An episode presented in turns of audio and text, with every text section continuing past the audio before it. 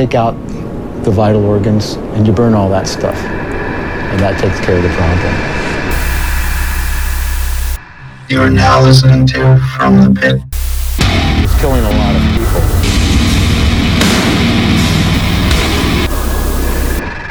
And welcome to From the Pit, the show where we bring you everything from 5678's Deathcore tributes to video game reviewers' outrage core, Gamers Rise Up, Gamergate 2 Rise. forever. wasn't that shit? Wasn't that shit like six years ago? Yeah, yes, which Something is like what that. makes yeah, that's a whole we'll we'll discuss that at a later point. Uh, all kinds of hilarity. How are people even still talking about that? They're Jesus. not, and that's what makes the recent occurrence funny. Mm-hmm. Um, my name's Phil. With me is Mike Yo. and Sam. As always, Jesus.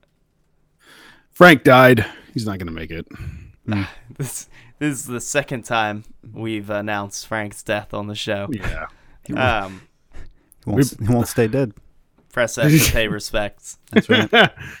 Big F to Frank. Mm-hmm. Big F. Anyway, we're here to tell you about all the shit that you need to be listening to. Uh, if you're new to the podcast, if this is your first time tuning in. Uh, we scrape the bottom of Bandcamp and YouTube and all of the internet to find all of the bands that really deserve more attention. Uh, and we play clips for you. So, Yeah, yeah, you know. I mean, we read Do you remember- all those shitty you- blogs for you. Do you do you remember a year ago when we didn't have sound clips and we could only just like describe what these bands sounded like? I, I remember it entirely too well because we did it on YouTube uh, as well as this forever, Oh, and the- oh. I, I don't know why we were even doing a show. And I feel really bad for all of the bands we covered during that period, uh, and I need to go back and cover some more of them because God was that dumb. Uh, but we're here now, and we're actually doing something that I think is semi decent. So See, there's um, there, there's a level of self awareness and self critique that I, in a weird way, find respectful when you talk about the old YouTube show. Because, in case anyone wasn't aware, I was not around for the YouTube days, which is just as well because I really do not have the face for it. But the fact that you realize your mistakes on that show, uh, or like you realize what could be better and have rectified it, shows that, like to some degree, there is some professionalism on this show despite the fact that we just act like a bunch of drunk assholes all the time. we've grown. We've grown. Uh, I like to think so. We've got interviews and shit now. Uh, yeah. Speaking of which, stick around at the end of the episode. We have a killer interview with Dagra from Texas. Uh, Espe- especially pay attention during the like because I I just I out of nowhere I asked one of the dudes from Dagra about their band name and it led to like a 25 minute discussion on like the the the etymological and philosophical background of their name yeah, and it is it is fascinating yeah. It is Yeah, it- absolutely fascinating Really, really interesting dudes with a, a lot to say. Uh, so stick around for that interview, and afterwards, make sure you go check out their uh, their full length Setsuna. I I really hope album. that I really hope that Joe was right and that he can get like the entire band on for another interview at some point because I'd love to talk to all four of them at the same time. Oh, come their come their next release or or big tour announcement. We'll we'll definitely have them back on. Absolutely. Uh, but That would be anyway, so why don't we get to the meat of what we do here Me- and uh, oh, and introduce you boys to and and ladies uh, to some new metal. we do not discriminate here from the pit, nor do we endorse it. That being said, I believe I'm up first this week, and I have just a casual single. Tom, play it.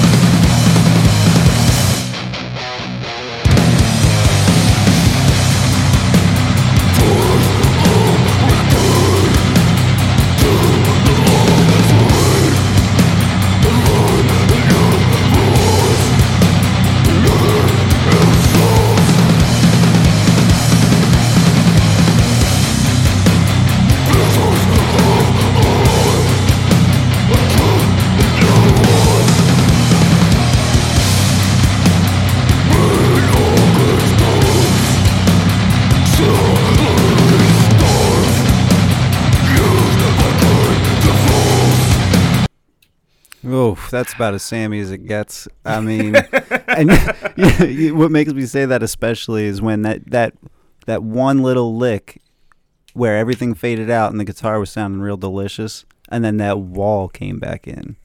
I mean, very nice. Yeah, I I mean like just just a while ago Phil was talking about how you can like you can pretty much tell right away by sound what my picks are. And generally that's true and I'm honestly not ashamed of it nor do I plan on stopping. But yeah, I mean come on dude, it's it's it's bolt thrower riffs and sensibilities with incantation vocals. So what's not to like? I'm I'm mad at zero percent of that. good good and every everyone listening i mean if you could stomach the rest of this it's well worth your time so that was uh believe it or not this came out in february and it completely slipped by me until like a week ago and i mean it was it was it was on it was on the trello i think five minutes after i started listening to it i was like yeah yeah this this this has to come on so yeah that was um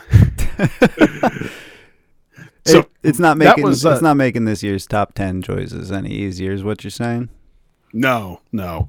In fact, my like I I, I think I mentioned a while ago, I started putting together a comprehensive list of stuff this year that I liked. I think I'm at 55, 60 items. And I have to narrow that down to 10 Yep. plus plus runners up. I think last year I had like 15 runners up. You too. could do 40 runners up. Just speed through it.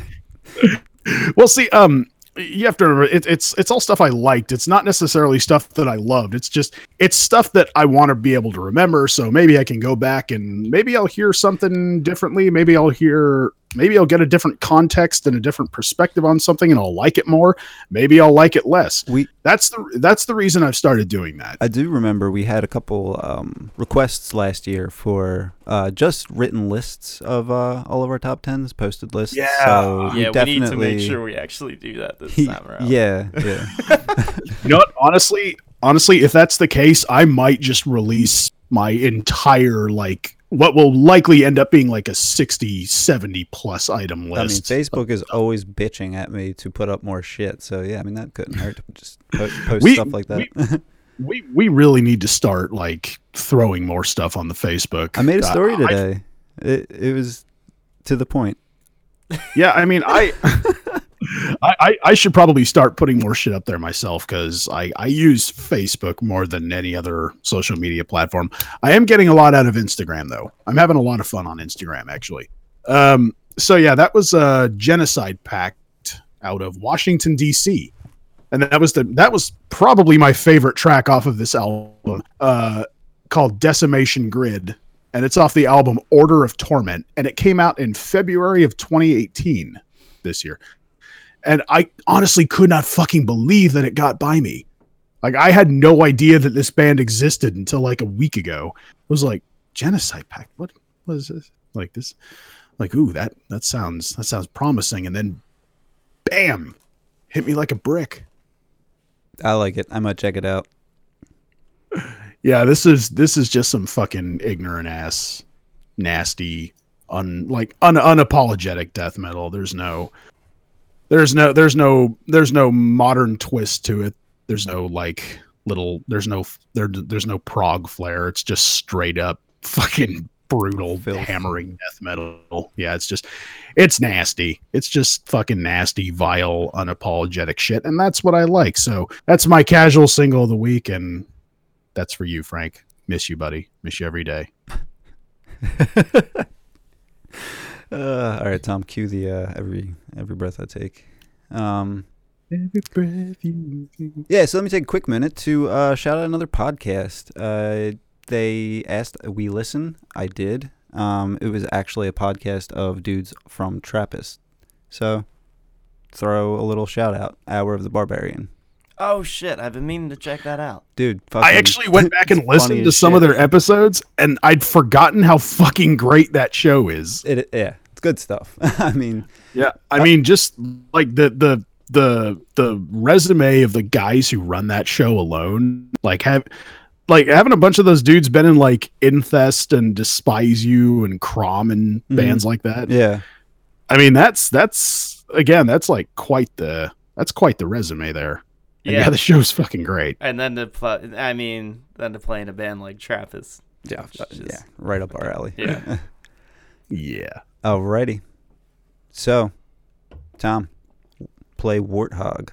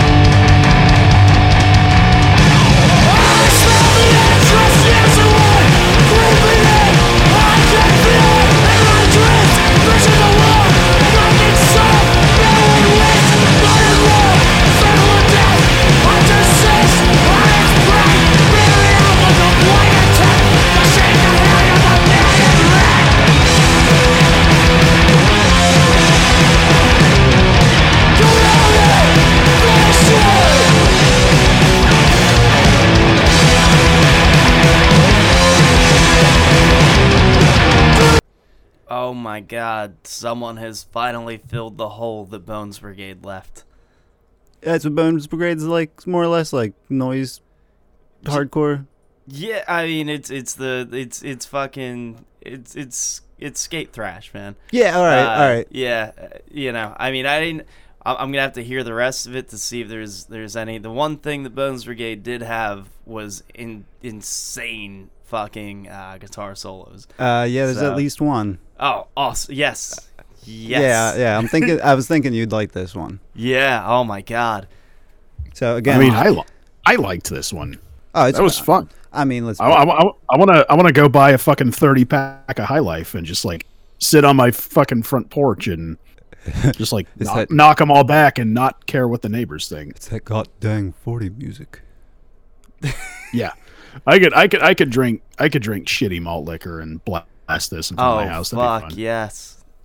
I wish I had four. I, I'd so be down for brass monkeys right now. Damn it. So Dude, I dude, I, I I might actually just go buy a fucking Mickey's after this show is over. that uh, we don't we don't ha- we don't have Brass Monkey where I live, but we do have a shitload of Mickey's. Oh, brass monkey is just fucking uh, forty with orange juice. Oh, Yeah. never heard of that. Oh, it's fantastic. 40 with orange. Just tastes Yeah, like dog. carbonated What's- what's- what- orange juice. Yeah. What's what's what's the ratio of malt liquor to orange juice? You drink the 40 down to the top of the label, then you refill it with OJ, cap it, twist it a little bit, and you're good to go. Oh. Mm-hmm. Interesting. And even if you hate it, you lost what? Fucking two dollars. God, I think the local the local stop and stab sells Mickey's 40s for like a buck 90 or something. Yeah, I don't know. I haven't tried it with Mickey's. It's usually because Mickey's is a little crisper. I usually go with like uh, either Colt 45 or Oldie for Brass Monkeys.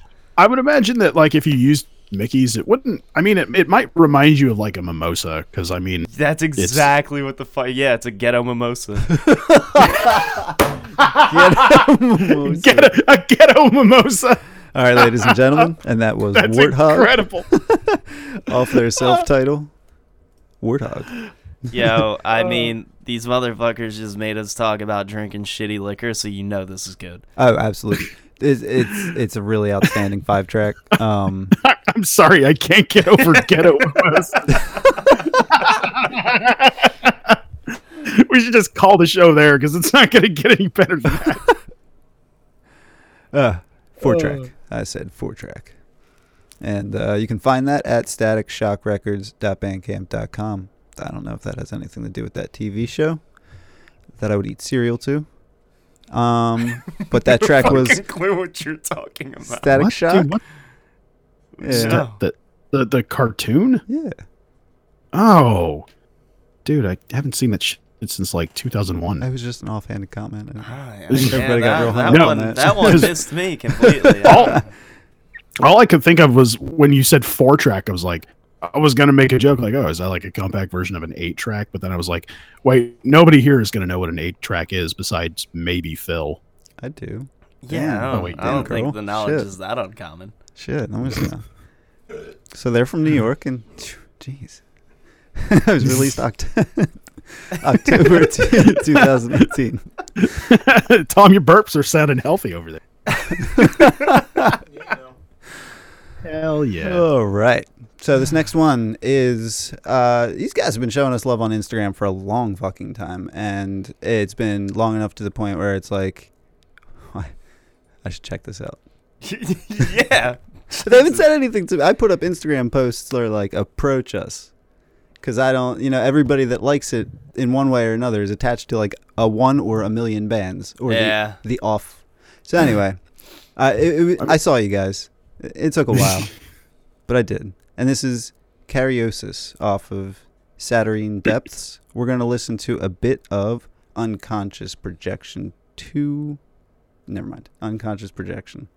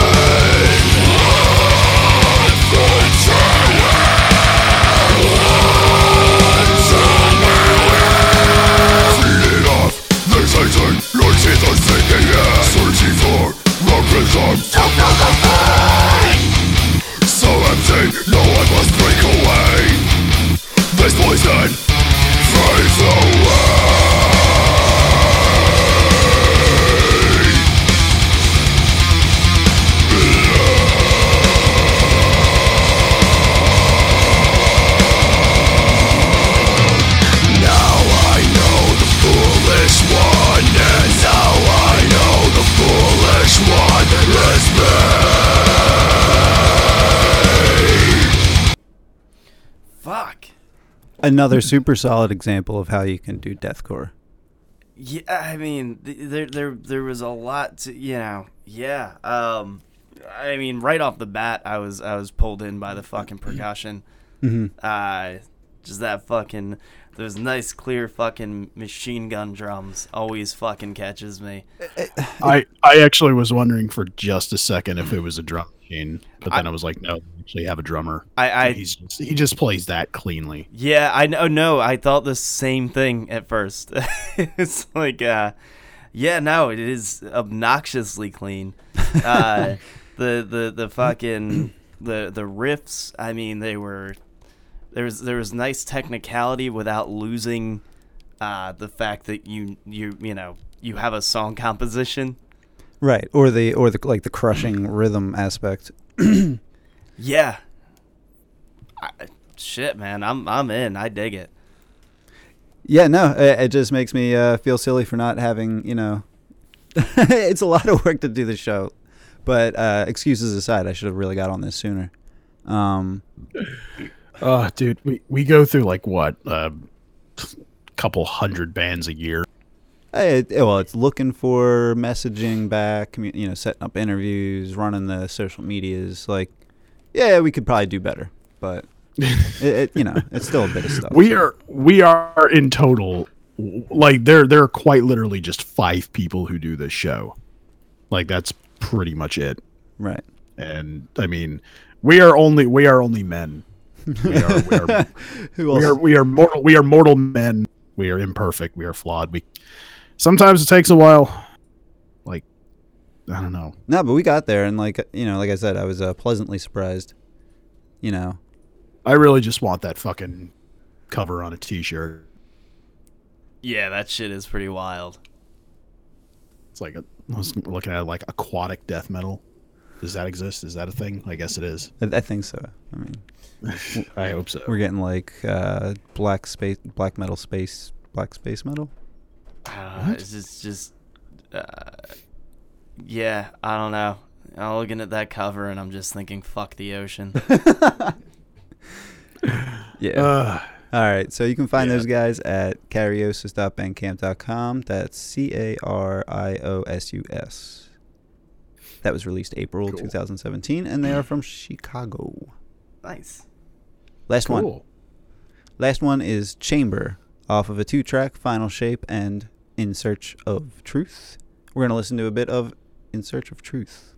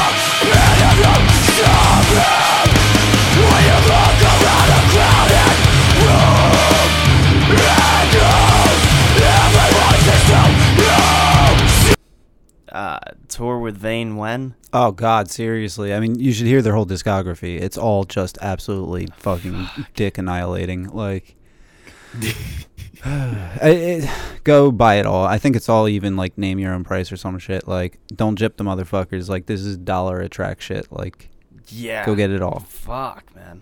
So that was again Chamber. You can find them at chambertn.bandcamp.com. They are from Tennessee. Someone needs to get their asses on This Is Hardcore this year. Oh fucking! I mean, and this is also a newer release, November second. So Nice. Wow. Yeah. So like just over a week ago. yeah, they're they're active and goddamn bringing heat.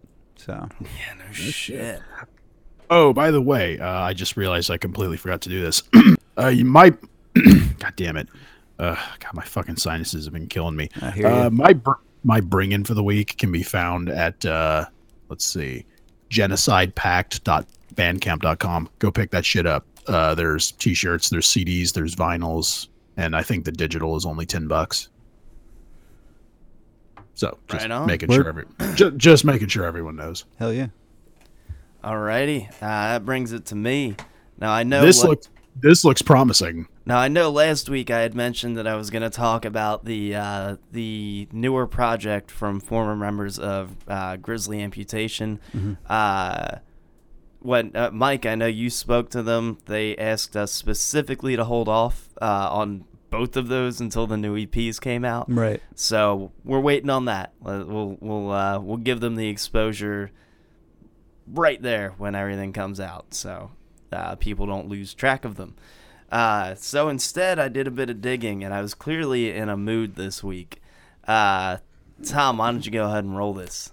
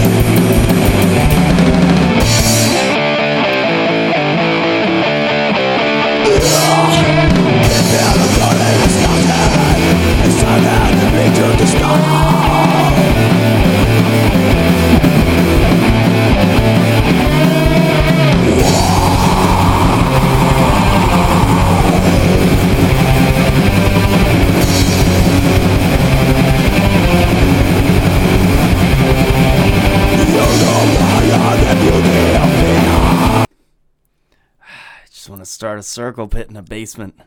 It, it was like the oddest things about that that were sticking out to me. Like in the very beginning, it does that roll on what sounds like a really small tom drum, and it's like it, all kind of just compiled to be a lot of fun and would drink beer too. Yes, It's- I think I think my favorite part was really just when he did the I, I was thinking about you when I made sure that the song went to that because it was just the other week you were talking about. uh, you know it's my favorite thing. yeah, I, I made sure we captured that. Uh, that was the track "Night of the Long Knives" off of the album "The Razor's Edge" by DeGlaver. Why do I feel like that title is a reference to something? Like I feel I, I- feel I feel like Pretty I feel like sure it Night of the. I feel like Night of the Long Knives is a reference to something, but I can't. is, I think. But I'm, beyond I'm that, pretty sure. Yeah. I double checked that because I really wanted that to be D Glover because I'm like, that's the fucking most brutal name ever. You know, Ah. when Oh, someone yeah. gets Oh yeah, that's that. Yeah, that's when But, they uh, uh, remove the skin from they remove the skin from your hand, right? DeGlaver's fine. I mean, that's fine. but, but I It's hope it's for a co- it's it's one letter off. It's one letter off. yeah. That's fine. So, anybody familiar with Operation Hummingbird? Tom, uh, Operation Hummingbird. You say no? Nah. Night of the Long Knives is another name for that. Night of the Long Knives is also Operation Hummingbird. okay. Straight uh, from the Google. I I don't know what Operation Hummingbird is though. I Yeah, I doubt don't know. we. I'd- I doubt I'd- we have the time to get into. yeah. I'm, Nah. uh, Yeah, it's it's part of the Holocaust. Oh, ah, Oh. Holocaust. stuff. Nice. Jesus. Jesus fucking Christ, yeah. well, uh, these guys are out of uh, Santiago, Chile. Oh, okay. So Nice. it's always nice to hear. Uh, it's always nice to hear the heavy shit coming out of places that you don't necessarily expect. Hell yeah. Um, shit, man. Uh, yeah, let's roll on to the next one then. Uh, fuck it, Tom. Just go with it.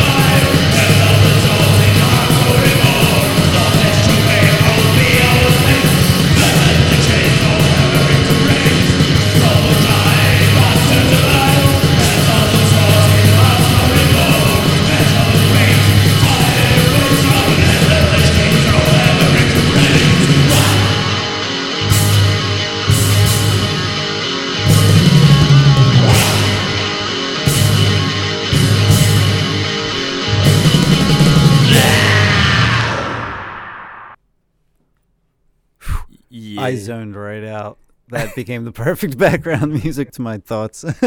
That was the track uh, Death to False Metal off of the album From the Dark Ages by the band Bastard with an umlaut over the second A. Of course, of course, it has the fucking umlaut. Yeah, of it's course. gotta have the umlaut. Yeah, when you sound like that, you- it, it, I feel like you don't even write it; it just shows up on your shit. It's like it's like it's like if there's if there's a metal equivalent to audio to autocorrect, then that's that's one of the things. yes, fucking a. Uh, these dudes are based out of Russia, and the whole album is exactly that. It's that real fucking heavy on the rock and roll. That's, I mean, uh, it's perfect to drive to then. Oh yeah. Oh god, yeah. Or you know, be in an IT office at, uh, at eight, uh, nine, nine in the morning. Um. Anyway, I I highly recommend checking out the rest of that over at grotesquesounds.bandcamp.com. Awesome. nice. Uh, it's yeah, the whole album's a lot of fucking fun, man. I, I I had to go with that fucking track because look at the fucking title, but uh, Yeah, the rest of it's So just all like licks and drive. yeah, I could, I could dig that. exactly what I wanted. Oh man. So you know what that brings us to, right? That brings us to a segment. Oh, it does. I hear it's a good segment. It's it's the only segment, and right now, right now, it's the only segment I care about because, once again, like after maybe three or four other attempts, I have finally come back with another brutal bruise. Fucking and you know A, what? buddy? Oh boy, do I have a fucking brutal bruise for you guys today. Oh, oh boy, Tom, play it.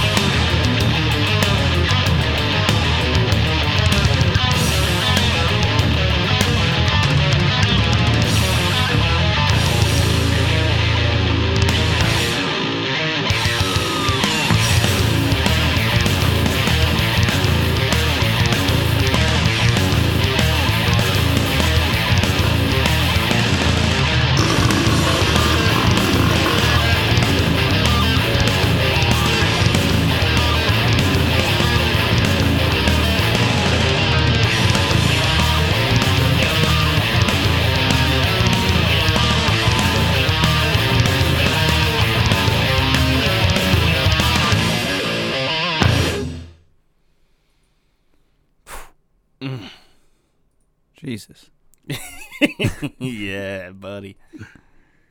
Yeah. So um I've been trying to find a way to squeeze this band into this show pretty much since I started doing it. and it's it's proven different. Uh, and I and I knew I wanted to bring them in for a cruise episode. I just it was hard for me to it was hard for me to find something to pair with it. It it took that long for me to think of something to pair with this that actually felt right. And I think I finally found it. But before we get on to that, that was the track uh, uh god i'm just gonna say that the, the full track name is just fucking nuts that was the song the putrefying road in the 19th extremity somewhere inside the bowels of endlessness yeah. oh no there's there there's another there's a couple more song there's a couple more track titles on here that are almost twice that long Oh, I'm I'm It's- aware. it's so yeah um mike uh what i'm i'm gonna work you up to this because uh like this this is the kind of death metal that i want people to appreciate at some point. And i brought this in purely because that song is probably one of my favorite metal tracks of all time and especially the last 45 seconds or so when it just gets absolutely fucking bonkers when it goes completely and totally fucking off the rails probably one of my favorite musical moments. Period. Well, I'll tell you, dude, I'm pretty close. Because the thing is, when you bring stuff like this in, and the reason I said what I did earlier is like, yeah, I might check this out. I really, I really might. That's, I mean, that's the God's honest truth. Like, I'm really like, you know, uh, last year I, I bought uh, Tomb Mold, and you Yeah, know, buddy. like that stuff's get, it's starting to really get there for me. Like, I mean, the grossness of it. You know, it's one of the few areas in this whole thing where I still feel a little bit repelled. and like that in and of itself is a good thing. Yeah, this um okay, so Demilich themselves uh, uh actually uh, uh so yeah, this this is sadly from Demilich's one and only studio album called Nespithe. It's spelled N E S P I T H E. I don't I can't I can't remember exactly what it translates to. I think it translates to uh the spine. I think that's I think that's what the album title means. I don't remember what language or dialect it is.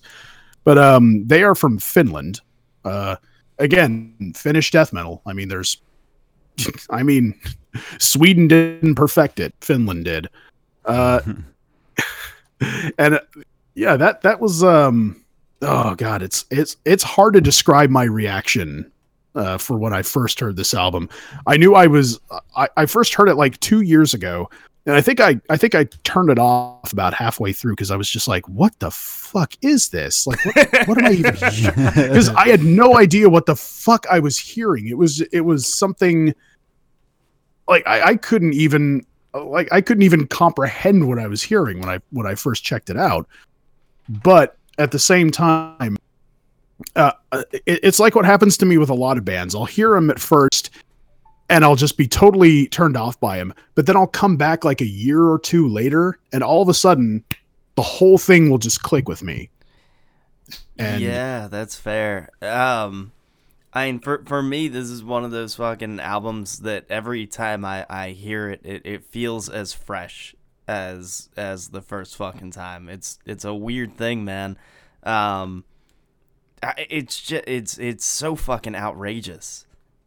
it is th- this this to me uh Nespithe should be considered one of the penultimate one of the absolutely completely and totally essential death metal albums pure we're talking like top 10 death metal albums you should hear before you die actually one one of the one of the metal albums that you should period that you should hear before you die because this is a band who utilizes structure harmony uh layering and all around just just you know tonal space and just like a, a, completely almost and a not quite an almost abstract sound but one that like i've said many times before there is a method behind the complete and total madness that is going on. I mean you think the shit you just heard was insane the rest of it is just it's all that it's it's just all that You might And- have, you might have put the most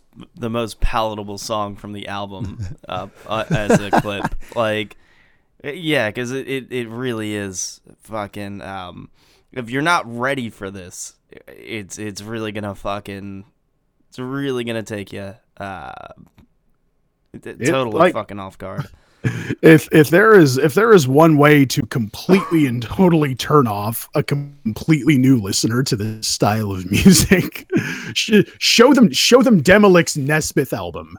Like they will never want to hear anything heavy ever again.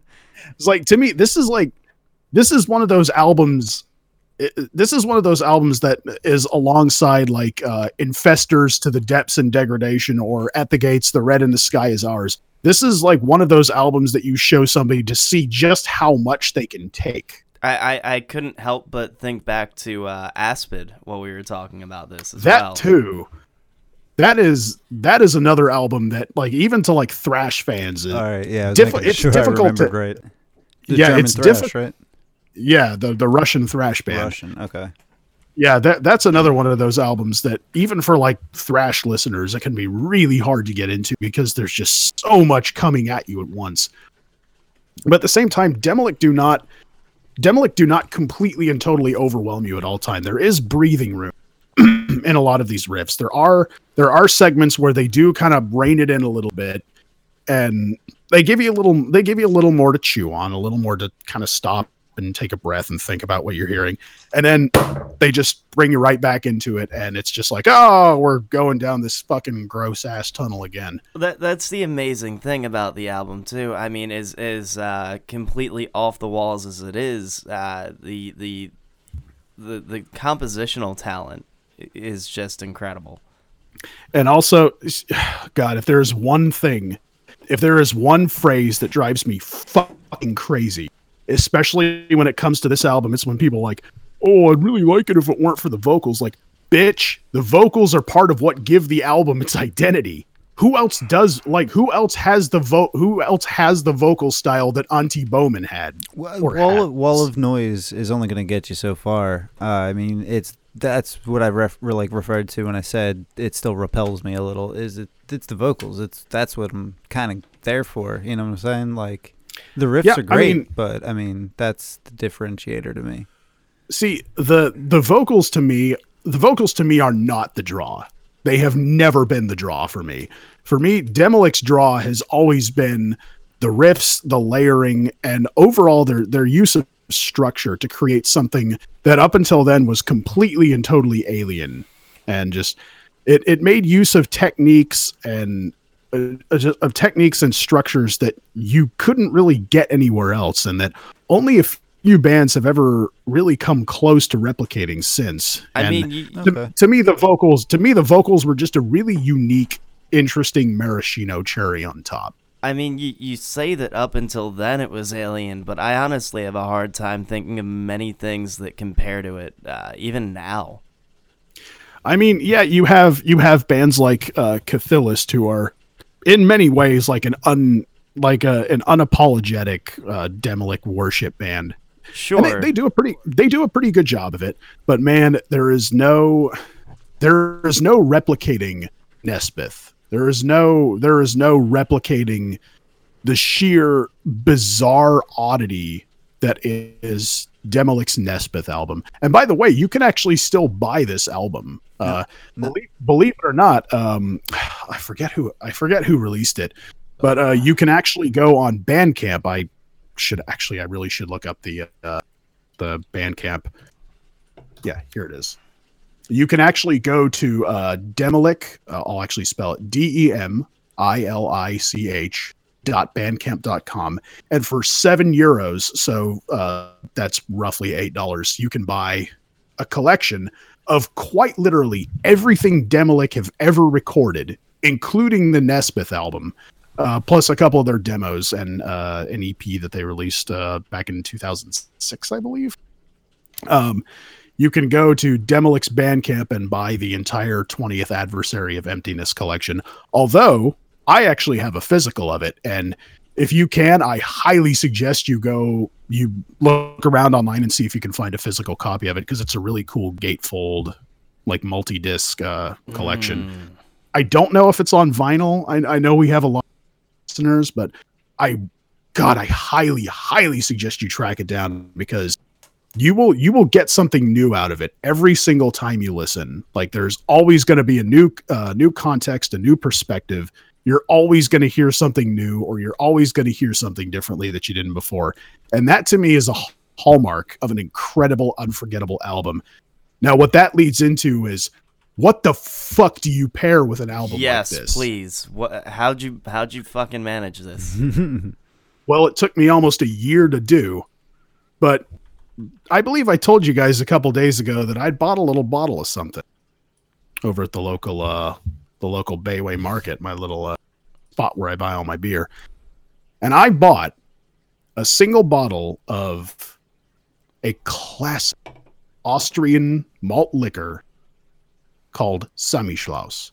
And I paired Samichlaus with this because much like Demilich, when you look at it at first and when you check out that label, you might be driven away from it completely. By the way, when I say that, I'm comparing that to the out to the the two the two different variants of the Nespithe cover, both of which are absolutely repulsive and bizarre and will probably drive away like every every single piece of art that Demilich have ever used is just fucking repulsive and strange and just completely and totally bizarre.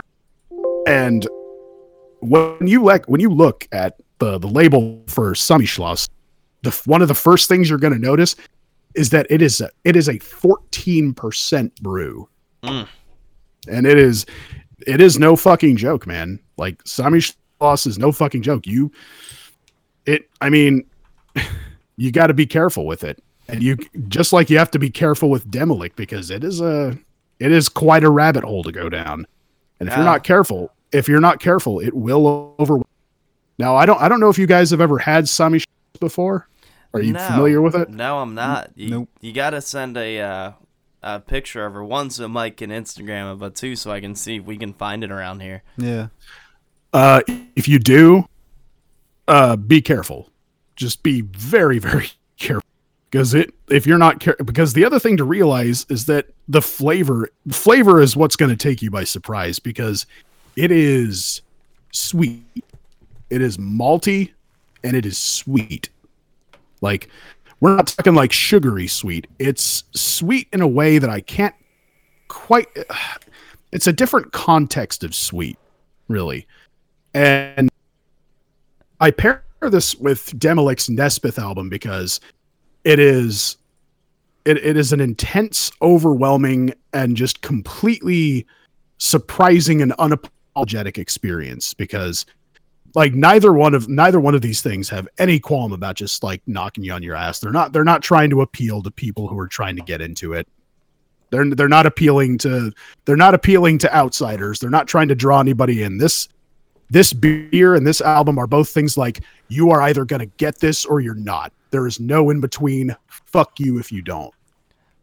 Well, son of a bitch. I wasn't sure how you were gonna pull it off, but that that fucking you've sold me on the pairing. yeah, I mean, So- when you bring in a 14 percenter, I mean, it's got to be paired with something uh, abusive. That's a, that's another. It's kind of funny. I mean, I've never had it, but just based off of your description, uh, I would have just as hard a time pairing that beer with an album as I would pairing that album with a beer. Right. Uh, which makes it so like this is such a beautiful pairing, and I'm not even familiar with the drink, but you your See, description here- has slated. here here's the thing. I don't one of the reasons I don't bring in a whole lot of brutal is is uh, one of the big reasons is the fact that when I do bring in a pairing, it's something I like to think over. Like I, I really, really have to mull it over and think what would match with this perfectly. Oh yeah, man. It- I don't I I do not I refuse completely to waste a brutal brute. I will never I have never and will never waste one. It, it- it's funny because it you you know it, it's it's a silly it's a goofy segment like we you know we do it for the fun uh but it really you you start to uh especially with how many of these like Frank and I have done at this point you start to take it kind of seriously because you know the the first time you have a pairing where you're like eh, it, it, it it sucks. You, you- like you feel bad about it because you feel like you've done a disservice to both the artist and, And the, the beer, beer, right. and the and the listeners. So it's uh, it, as silly as it sounds, like this is uh, it, it can be a task. Uh, especially when you've done so many of these, you're like, "Fuck! I've drank all of the beers in the area."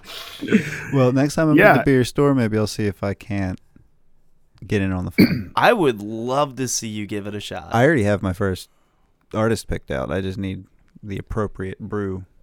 Yeah, so you don't you don't drink too often either, so No. you're gonna have a harder time with that. That's right.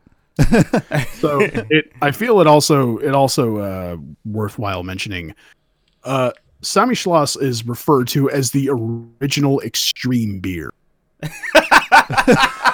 it's um it's also th- there's an article that I was reading on Beer Advocate uh, that describes it as a doppelbock. I'm not exactly sure what that means. Double, double buck. I, I think dub- so. Is it double bock? Yeah. Probably. Yeah, I think so. Oh, and by the way, uh, another interesting tidbit about Samichlaus is that it is only brewed one day a year, and that is on December 6th. No which I believe shit. Yeah, I believe uh, it's brewed on Saint Nicholas's Day because uh, Saint Nicholas's face uh, adorns uh, the front of the the front of the label. I actually need to send you guys a photo of this bottle because it is su- it is super super classy looking. But that's It why- is- it is it is it is such a well designed, beautiful, beautiful bottle. And Yeah. especially the label. The label is just I need the label on a fucking shirt. Shit, man. If if I if we can't find it around here, I might have to pay you to to ship some out this way. So, I mean, I I- that's why I- they I named it after him. He's always, you know, bringing you little presents. Oh, believe me, just. But you know what? If you get if you manage to get your hands on this stuff, guys, all I'm gonna say is throw on Demilich's Nespithe album, crank it all the way through, and both of you guys just buy one bottle a piece, maybe two, maybe two if you can get through the first one, because like it is. I'm not gonna lie. It it is it is rich. It is it doesn't look like it because it's a tr- it's a transparent beer. Like it's it's it looks like it's light, but man, when the aroma hits your nose, it's gonna be like whoa. God, I want this. It- if I ever It do- is he said it like it Santa. is it is a it is a it is a deceptive beer because it does it doesn't look like much when you first see the bottle on the rack but once you see the once you take a look at the label and once you pop the top off that bottle like i mean this this is a sh- this is some shit that will fucking brass knuckle you right to the ground if you're not Once you pop, the fun don't stop. when I finally Uh, do make it out there to fucking Oregon, uh, we're we're experiencing this pairing together. You're you're throwing on Demilich, and we're sla- we're slamming back at least two of these fucking bad boys. uh we might die Nah, nah, man. I'm, uh, nah, I'm sure we, we, we Gotta- we've all we've all gotten we've all drank stronger shit than that for to the sure. halls of Valhalla, buddy. what a way to die with uh, with with with this That is classy looking of beer. with with the uh all all the while with the song the 16th six tooth son of 14 four regional dimensions still unnamed which is a which is a real song title as is this one the planet that once used to absorb flesh in order to achieve divinity and immortality suffocated to the flesh that it desired real track name Jesus. Well, That's like a story. Sam, uh, once again, impressed, man. Well fucking done. Yeah, good job, dude. i i refuse to waste these Nah, period you killed it. and thank you.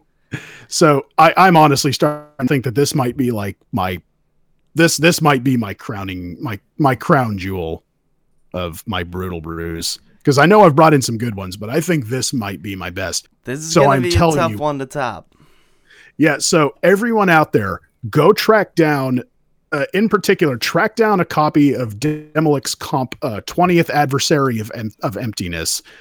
Go buy yourself a bottle, maybe two if you can handle it, of Samichlaus uh, of Samichlaus beer. Be careful, and also, uh, by the way, preferably do this in complete darkness. So, just uh, try try not to try not to fall over and break a leg you realize when you realize that you're too fucked to uh stand up. Oh god, I'd I'd probably trip on my cat, then he'd bite me, and be a whole fucking. Anyway, uh, I, we I like your cat. Your cat's awesome. ah, he's real chill. Uh, anyway, we got uh, we got a couple announcements. Yes, we do. We do. Ooh, I got an announcement for you. Uh, I've been looking forward to this one for a couple days now. Tom, play it.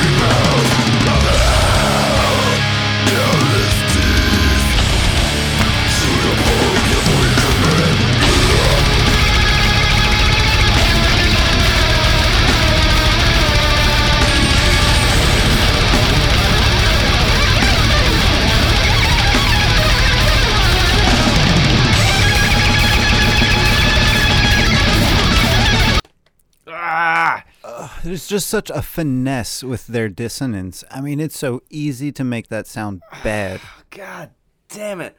God fucking damn it. Yeah. Yeah. Just more vitriol. That see, nice name drop. I'm sorry. Um, no, it's okay. No, actually, that was clever. Uh, so yeah, this this to me came out of fucking nowhere. Like I, I this is another one of those. This is another instance of news that I literally woke up to. I mean, yeah, I'm scrolling down my feed at like seven o'clock in the morning. Oh shit, there's a new fucking vitriol track. Now, okay, um, what I should mention right off the bat is that this is not a single from this is not a single from an upcoming full length, although I do believe they're working on that right now. This is a brand new uh, recorded bonus track for the C the fi- like finally the CD and vinyl release of Pain Will Define Their Death, the EP that they came out with uh, last year, which I believe made my top ten list. Actually, no, it did make my top ten list. And I uh, I had to throw in I did immediately jump on the limited uh, 100 uh, copy release of the the white vinyl. Like Yeah, and I just I just realized that there is a shirt and CD bundle. Oh my god. Oh, it's shipping on the 30th. Fuck, I might have to do this. So Oh my god, I'm so stoked about it. So yeah, uh Vitriol, god, they they're pulling out all stops for this too. So yeah, there's the limited edition vinyls. They have bundles for the um actually they have a bundle that includes the CD, the vinyl, and the shirt too. Holy shit. oh, shit, so, yeah, how you did I miss that bundle? Fuck me. Oh well. Uh, apparently it's brand oh well. Huh? Well, I was gonna say you could have sent me the CD, but whatever. Um, you said it was branded. no, I, I was about to say it was brand new. I'm like, oh wait, they're all brand. Eh, you might have just missed it. It's okay. But um, yeah. So head on over to Everlasting Spew, one word dot com, and search and just type in vitriol in their search bar, and you'll find all these bundles. Uh, they have they have the seven inch, they have the C- the CD, they have the T-shirt, and there are a bunch of different bundles you can get too. They're all get with, uh, really reasonably priced. Like I know, dude. The the C, the CD the CD and shirt bundle is like just over fifteen dollars US, like about sixteen dollars US, maybe a little more. Yeah, yeah, it's ridiculous. Uh, and vinyl fans, uh, get the fuck on this because there are 500 copies total being made. A 100 of the translucent white and 400 of the Ooh. black. So All right, now I have Yeah. context for that. yeah, if you if you See- want it, see- get on it quickly. Oh yeah. See this this this is why this is one of the reasons being a CD guy is because I don't think I I don't think that the CDs are going to be limited. I think No, they're going to no, they'll they'll print plenty of those. Yeah. So, um, yeah, if if you're one of the vinyl maniacs, get on this, guys, because they are. I guarantee you, they're going to sell out. Yeah, I, Like, I I- hope I- we help them sell it out. They they deserve it. I mean, like I, That would be an honor. yeah, no, they're um, they're one of those bands who they they deserve the love. Like Vitriol are fucking amazing. They're an amazing deserved. So yeah, guys, that again. By the by the way, the name of the track was "The Parting of a Neck." Yeah. And- Jesus Christ. yeah, that's that's the one. I know, it's Ooh. God. It's like their their song titles are just like no subtlety, No, no no. no, s- no, no subtlety. We've we've sung their praises uh, plenty of times on this show, but holy fuck, man! If if you're a fan of any of this shit and you haven't if you haven't gotten on the vitriol train yet, you are fucking up. Uh, they're they're, they're easily one of the best bands to be doing it right now, and I'm I'm I'm really insanely stoked to see uh, exactly what they'll do with a full length because their their potential is insane. monstrous, Yeah. absolutely monstrous potential. I, I so yeah, no, I, I was going to say that. That being said, please, guys, get on this because this is going to be fucking nuts. I cannot fucking wait to get this. It's going to be amazing. yeah. So that's that's it for that's it for my announcements for the week. all right, another one that I'm really fucking amped about. This I've one, I've actually I've actually been following this to a lesser degree. this one's an interesting discussion. I think I have two tracks. we're gonna listen to because we can't do it otherwise. Yeah. So, um, Let's listen to a bit of Two Alkies.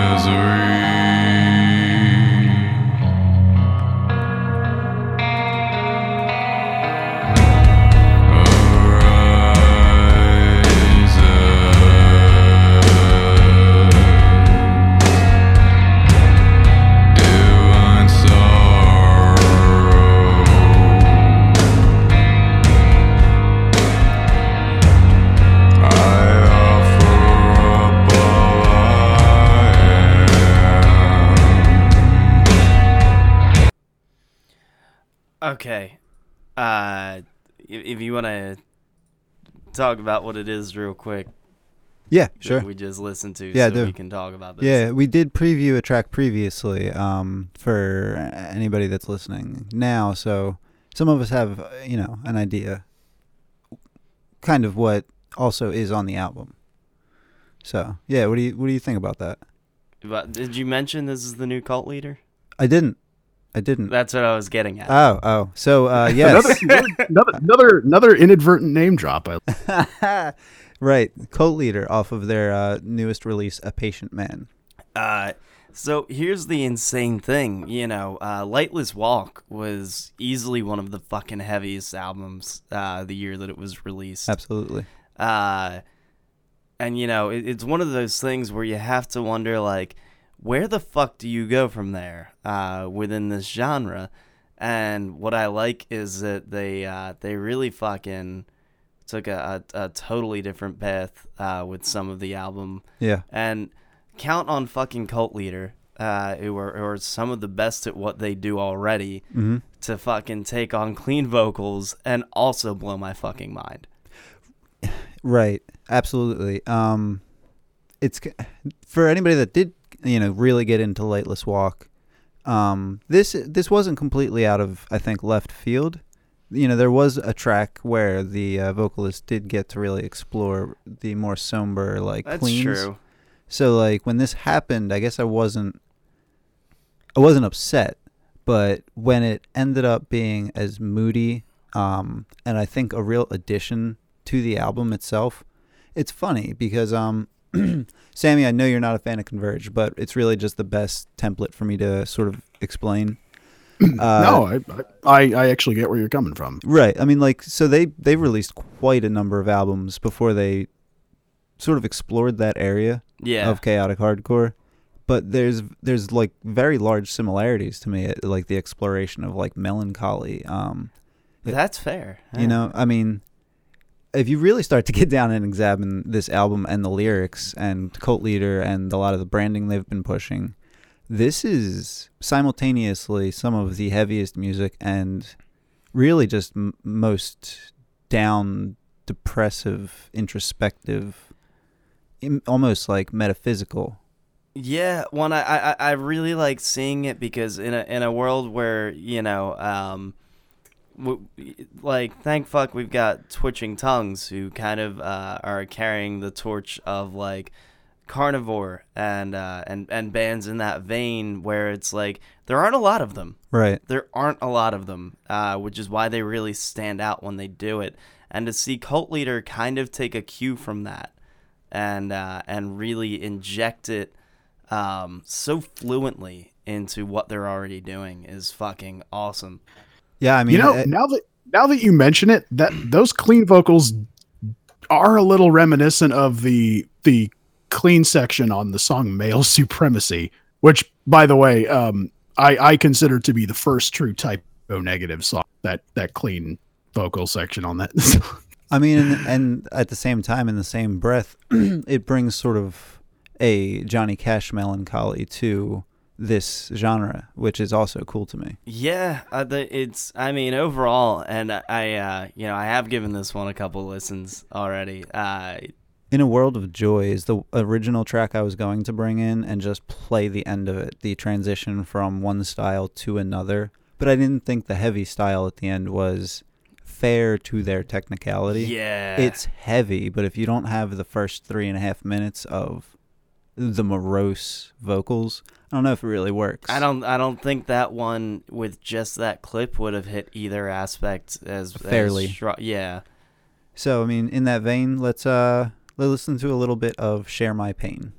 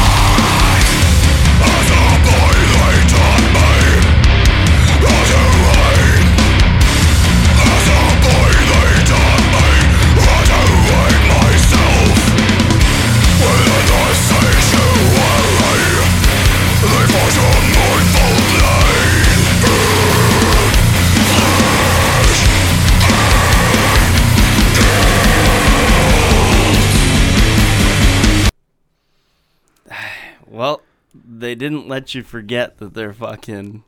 they're they're they're at the top of the fucking game right now. I almost preemptively started like counter memeing like the people that were gonna start shit talking this, and I was like, I'm gonna fucking wait because it it, it, would really take a pair of brass fucking balls to come out and be like, buh, you know, this is just the new like what, what disappointing morbid angel album or something like, but it's fucking it's not. This is an addition to the genre. This is like progression the way that I like to see it happen. Yeah, um, you know, I- it's. I'm still left with nothing bad to say about Cult Leader at the end of the day. Right. Uh, By, by the way, did I tell you how I discovered Cult Leader? It actually wasn't because of this show. no kidding. Mm-hmm. Actually, it was uh, was one. It was my my my my buddy and one of my favorite band partners, my buddy Jose, uh, who we've been we basically just like shit on each other and send each other recommendations on Facebook all the time. It's it's it's it's it, we that's all we do. We just send each other recommendations and just call each other cucks all the time. It's fucking that's literally all we do. We call each other cucks and fucking send each other music recommendations.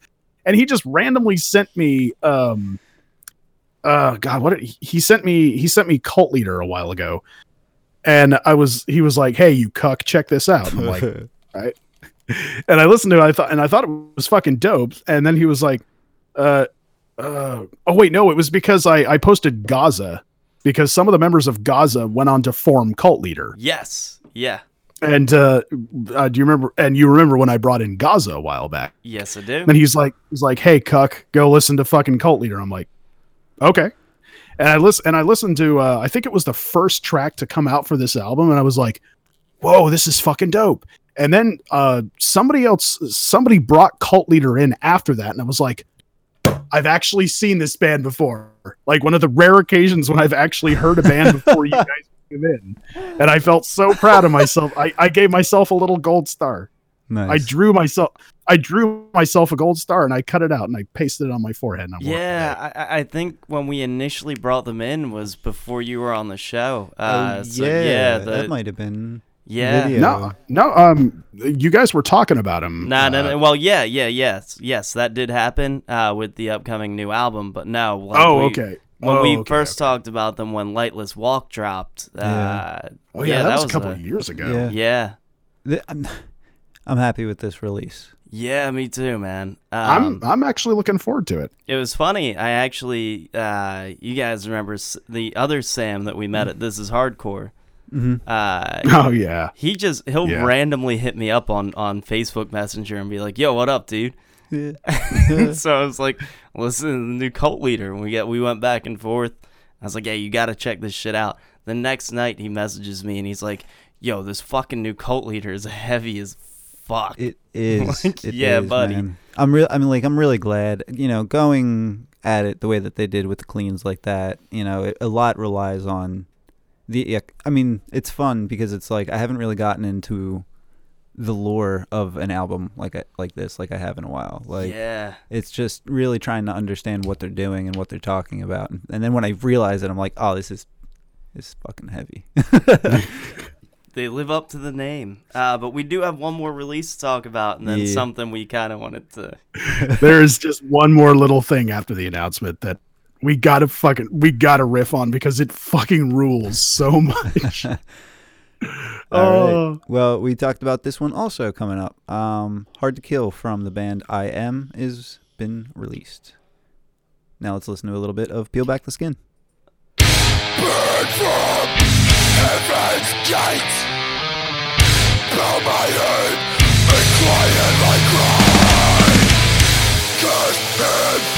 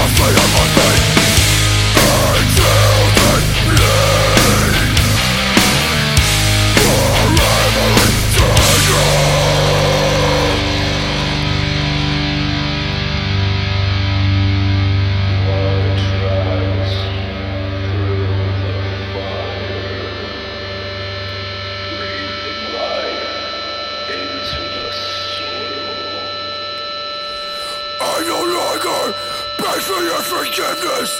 I just pray to be released from your doom.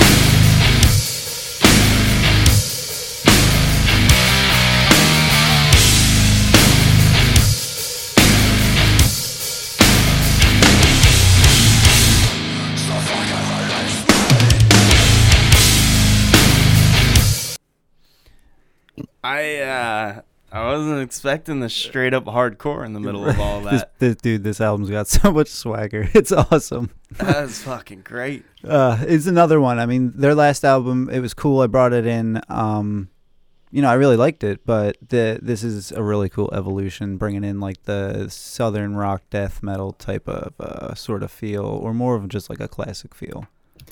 I hate to be the guy who does this all the time, but goddamn, that cover is fucking awesome. I thought you were gonna shit on something. I'm No, like, it- God damn it! no, no, no. Um, I mean that that wasn't quite my style. There were actually things I liked about it, but for some reason, dude, that I need a fucking print of that cover. I know that's like the 60th time I've said that. Like if, if I if I had a fucking if if I could have like a print of every cover I've liked on this show, my I would literally have left on my wall to guitar. Fair. yeah, no, Yeah, no, that but um yeah, it kind of reminds me of the Chornabog cover. Yeah, go go back and find that one. But yeah, I mean, that was fucking ignorant, dude. Hell Yeah. Nice and Yeah. All right. So real quick, eleven twenty six records.bandcamp.com for I am and for Cult Leader is cultleadermusic.bandcamp.com. Right on. Wrap Uh, all that up. Sam, if you'd like to uh, lead us into this bit of a discussion. okay. Like there, there's a part of me that wishes i could just include this even though it's not an album i wish i could put this on my top 10 because this is the most incredible thing i've seen all year. We get we got a bit of a storytelling segment for you. Like it and, and a bit of a first. Like this this isn't even going to be a discussion so much as it is just us just like laughing and riffing on this fucking absolute hero. So um about a week ago i forget who it was initially. I think it might have been it might have been metal injection. Metal injection dropped one of the most easily one of the most bizarre fucking stories i have ever seen in the history of metal. Like this this is to to this up to now this kind of just has to be heard to be believed. So we're just gonna i'm just gonna give you the basic idea of what this story is about and we'll we'll keep reading little bits and pieces from this article. I'm actually looking at the an article from the av club so let me put on my my reporter's hat here. Uh, uh, as anyone who grew up in the internet age will tell you, there is a big difference between being internet famous and being real world famous. Take, for example, the LA band Threatin.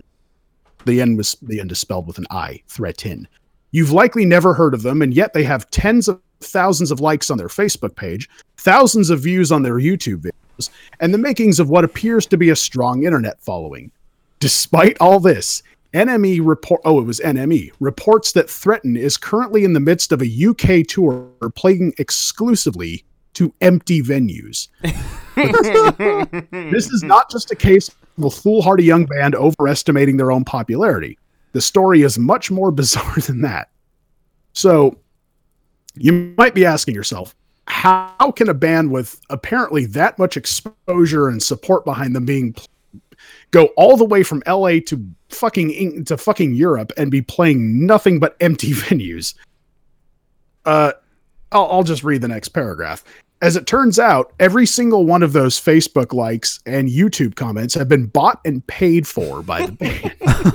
that might explain why last weekend, when Threatin was scheduled to play a show at the Exchange in Bristol to a crowd of around 180 people, nobody showed up. The venue was rightfully furious that the promoter had lied to them about the ticket sales, and they demanded that Threatin pay off the staff costs before playing their set to a nearly empty room. this th- this might be the single most spectacular case of bullshit I have ever fucking seen in music. Period. It's incredible. So this the band is one guy. It, it is one guy, I believe his name. Oh god, what what what is? I think it's J. It's like Jamie Threatin or something. Yeah, something it ridiculous like that. It is. It is. Eve. It is so much more bizarre than I But to be. But this dude posts so hard online that he, that a bunch of fucking promoters and venues all over Europe completely bought his bullshit.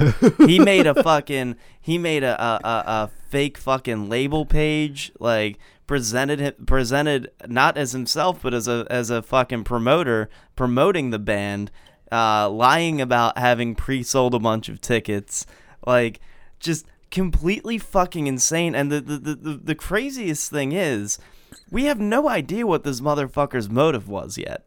Like we don't know if it was just an excuse for him to fucking quote unquote tour Europe with some of his friends. Right. like no one See, knows why he did this. See that that they actually the the AV Club article mentions at the end of at, at the end here, and it says what's still not clear about this whole ruse is who exactly benefits from it. Threatin pretends to have fans and then books shows where they are forced to pay venue fees and perform to an end to an empty room. The whole thing sounds expensive and emotionally taxing. That to me is like the ultimate.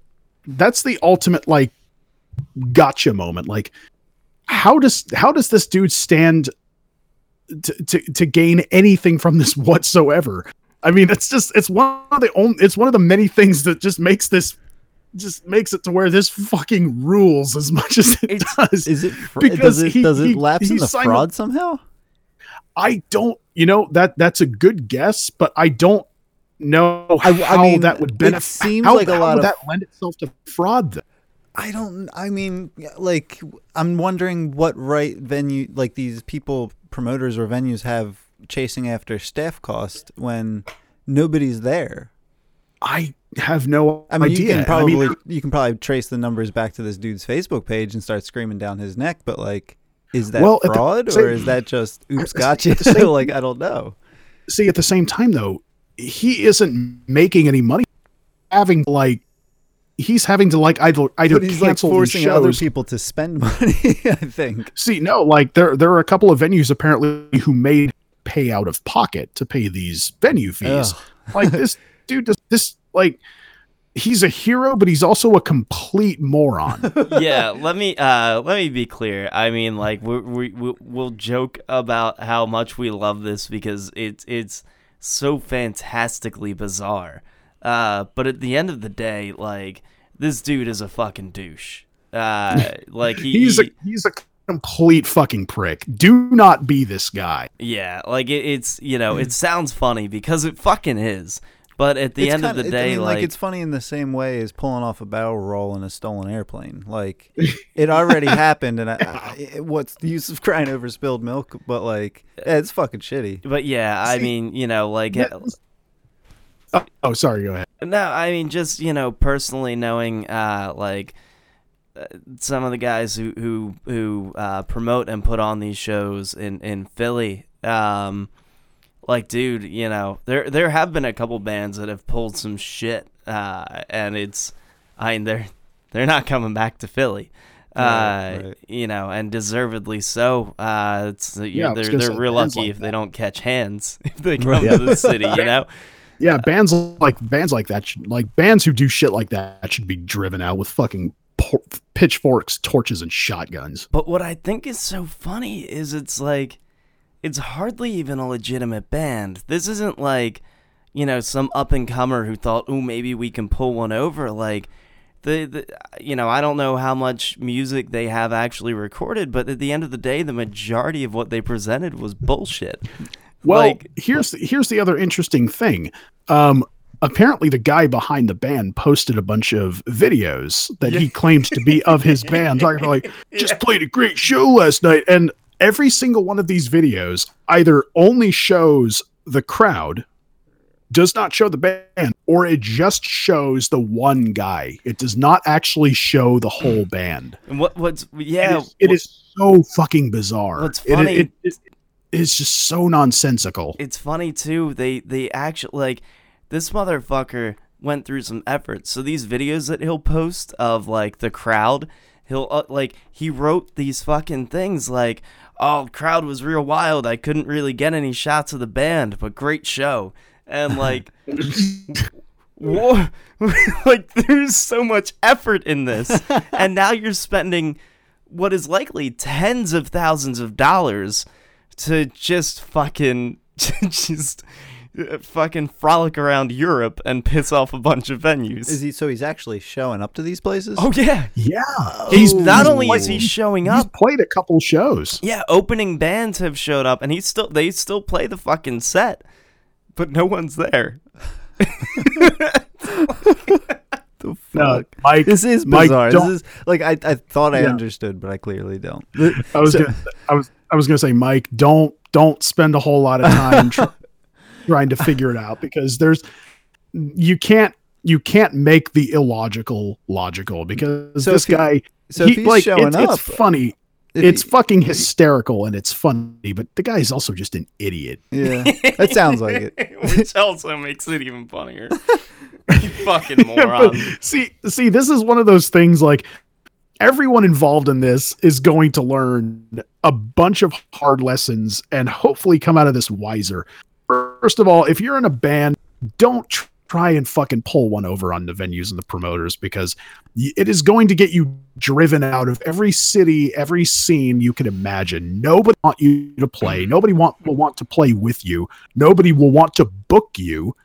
And you know, when you try and pull shit like this, and not even just stuff like this, when you steal gear, when you try and skim money off of ticket sales, when you try when you try to fuck over promoters or venue staff, when you fucking trash venues, like don't do shit like grow that. up around Like, a lot it- of dudes trying to give out their fucking their their mixtape, their fucking their little uh, rap EP?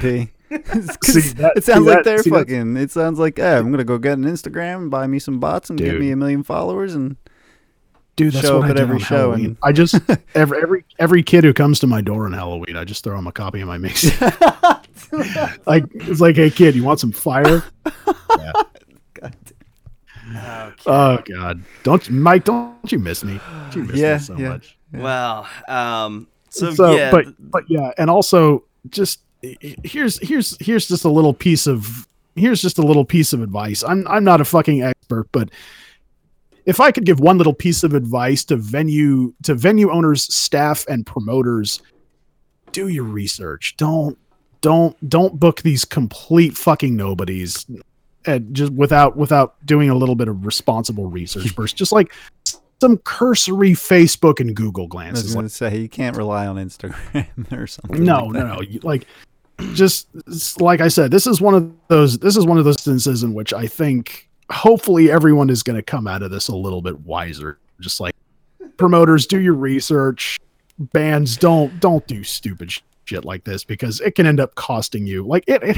Phil was right. This has to be costing this fucking idiot tens of thousands of dollars because traveling around Europe is not cheap. especially with fucking instruments and equipment. Um, Yeah. like with a full fucking drum kit and half stacks and fucking instruments to carry around. It's a lot of shit. Yeah, I I don't know, man. Uh, but there you go. That's the fucking that is the story of Threatin. Uh, the most one of the most insane things I've ever heard in my fucking life. Uh, I, I Uh, couldn't I I couldn't pull this off if I wanted. I don't know, like. I don't know if this dude is just is just fucking balling and had the money to just fuck around. I have no fucking clue. Um, it, it, it, it almost reminds me of like Tommy Wiseau. Like, where does he get the money to do this? I, Tommy is uh is rich as fuck. Uh, I and no one knows. And it's amazing what. because, and I, I know that's like, honestly, the, you think this story is a fucking, oh God, just like dig into the story of Tommy Wiseau in the room. It like, it's a rabbit hole you may never come out of. Oh, I, I It- mean, yeah, it is I- it is a mystery wrapped in an enigma wrapped in a in a in an existential question I, I, I, I have dinner with the man at least once a year, and I'm no closer to understanding any of it. i i i wouldn't feel bad about it because i don't think anyone else is No, I, he's he's a lot of fun though. Uh, that that's a real story. It's I, I do see Tommy Wiseau about once a year. Uh, i am usually for a full weekend. jealous Uh, but anyway, before we go down that rabbit hole, uh, we, we'd be That- on here for another six hours yeah, yeah, we would talking about the time I went to the to the fucking to the art museum with him. Yeah, all kinds of weird shit. Um, anyway, fuck it. Uh, we're we're we're about to wrap up, but before we get there, let me remind everyone that uh, you can find everything about From the Pit over at fthepit.com. That is the letter F, the words thepit.com. Uh, social media, all that fun shit. Send us your recommendations. Send us your bands. Uh, come yell at us about some dumb shit. I don't fucking care.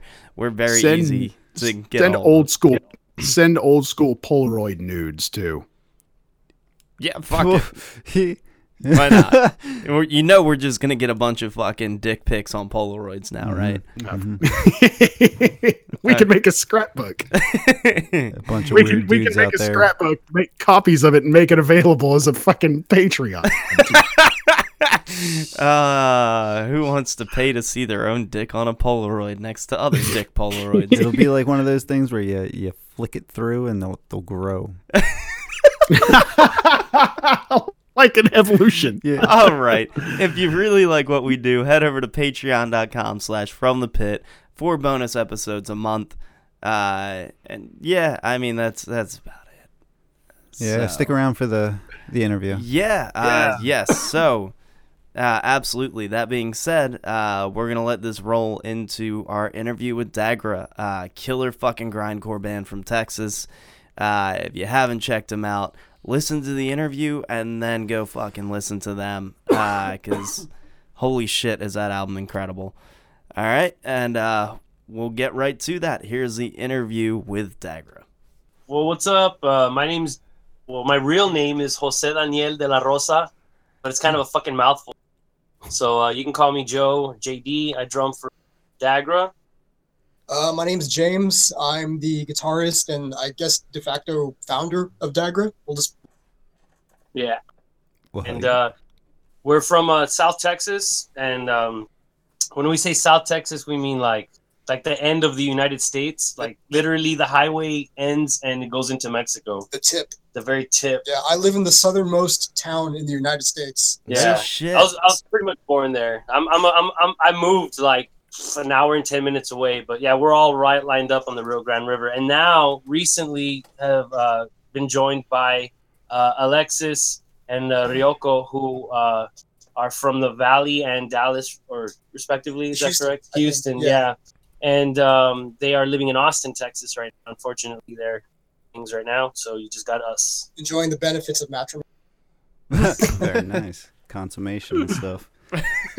Consummation stuff. I- Jesus well, fir- I mean, like first of all, from us, you know, you know, well, thanks for coming on from the pit. You know, uh, and Okay, definite, definitely, thank you for bearing with me. I mean, shit, I think I checked the uh, the DMs, and it's been about a fucking year since we got back to you guys. I'm, I'm like really grateful that you guys kept up with us.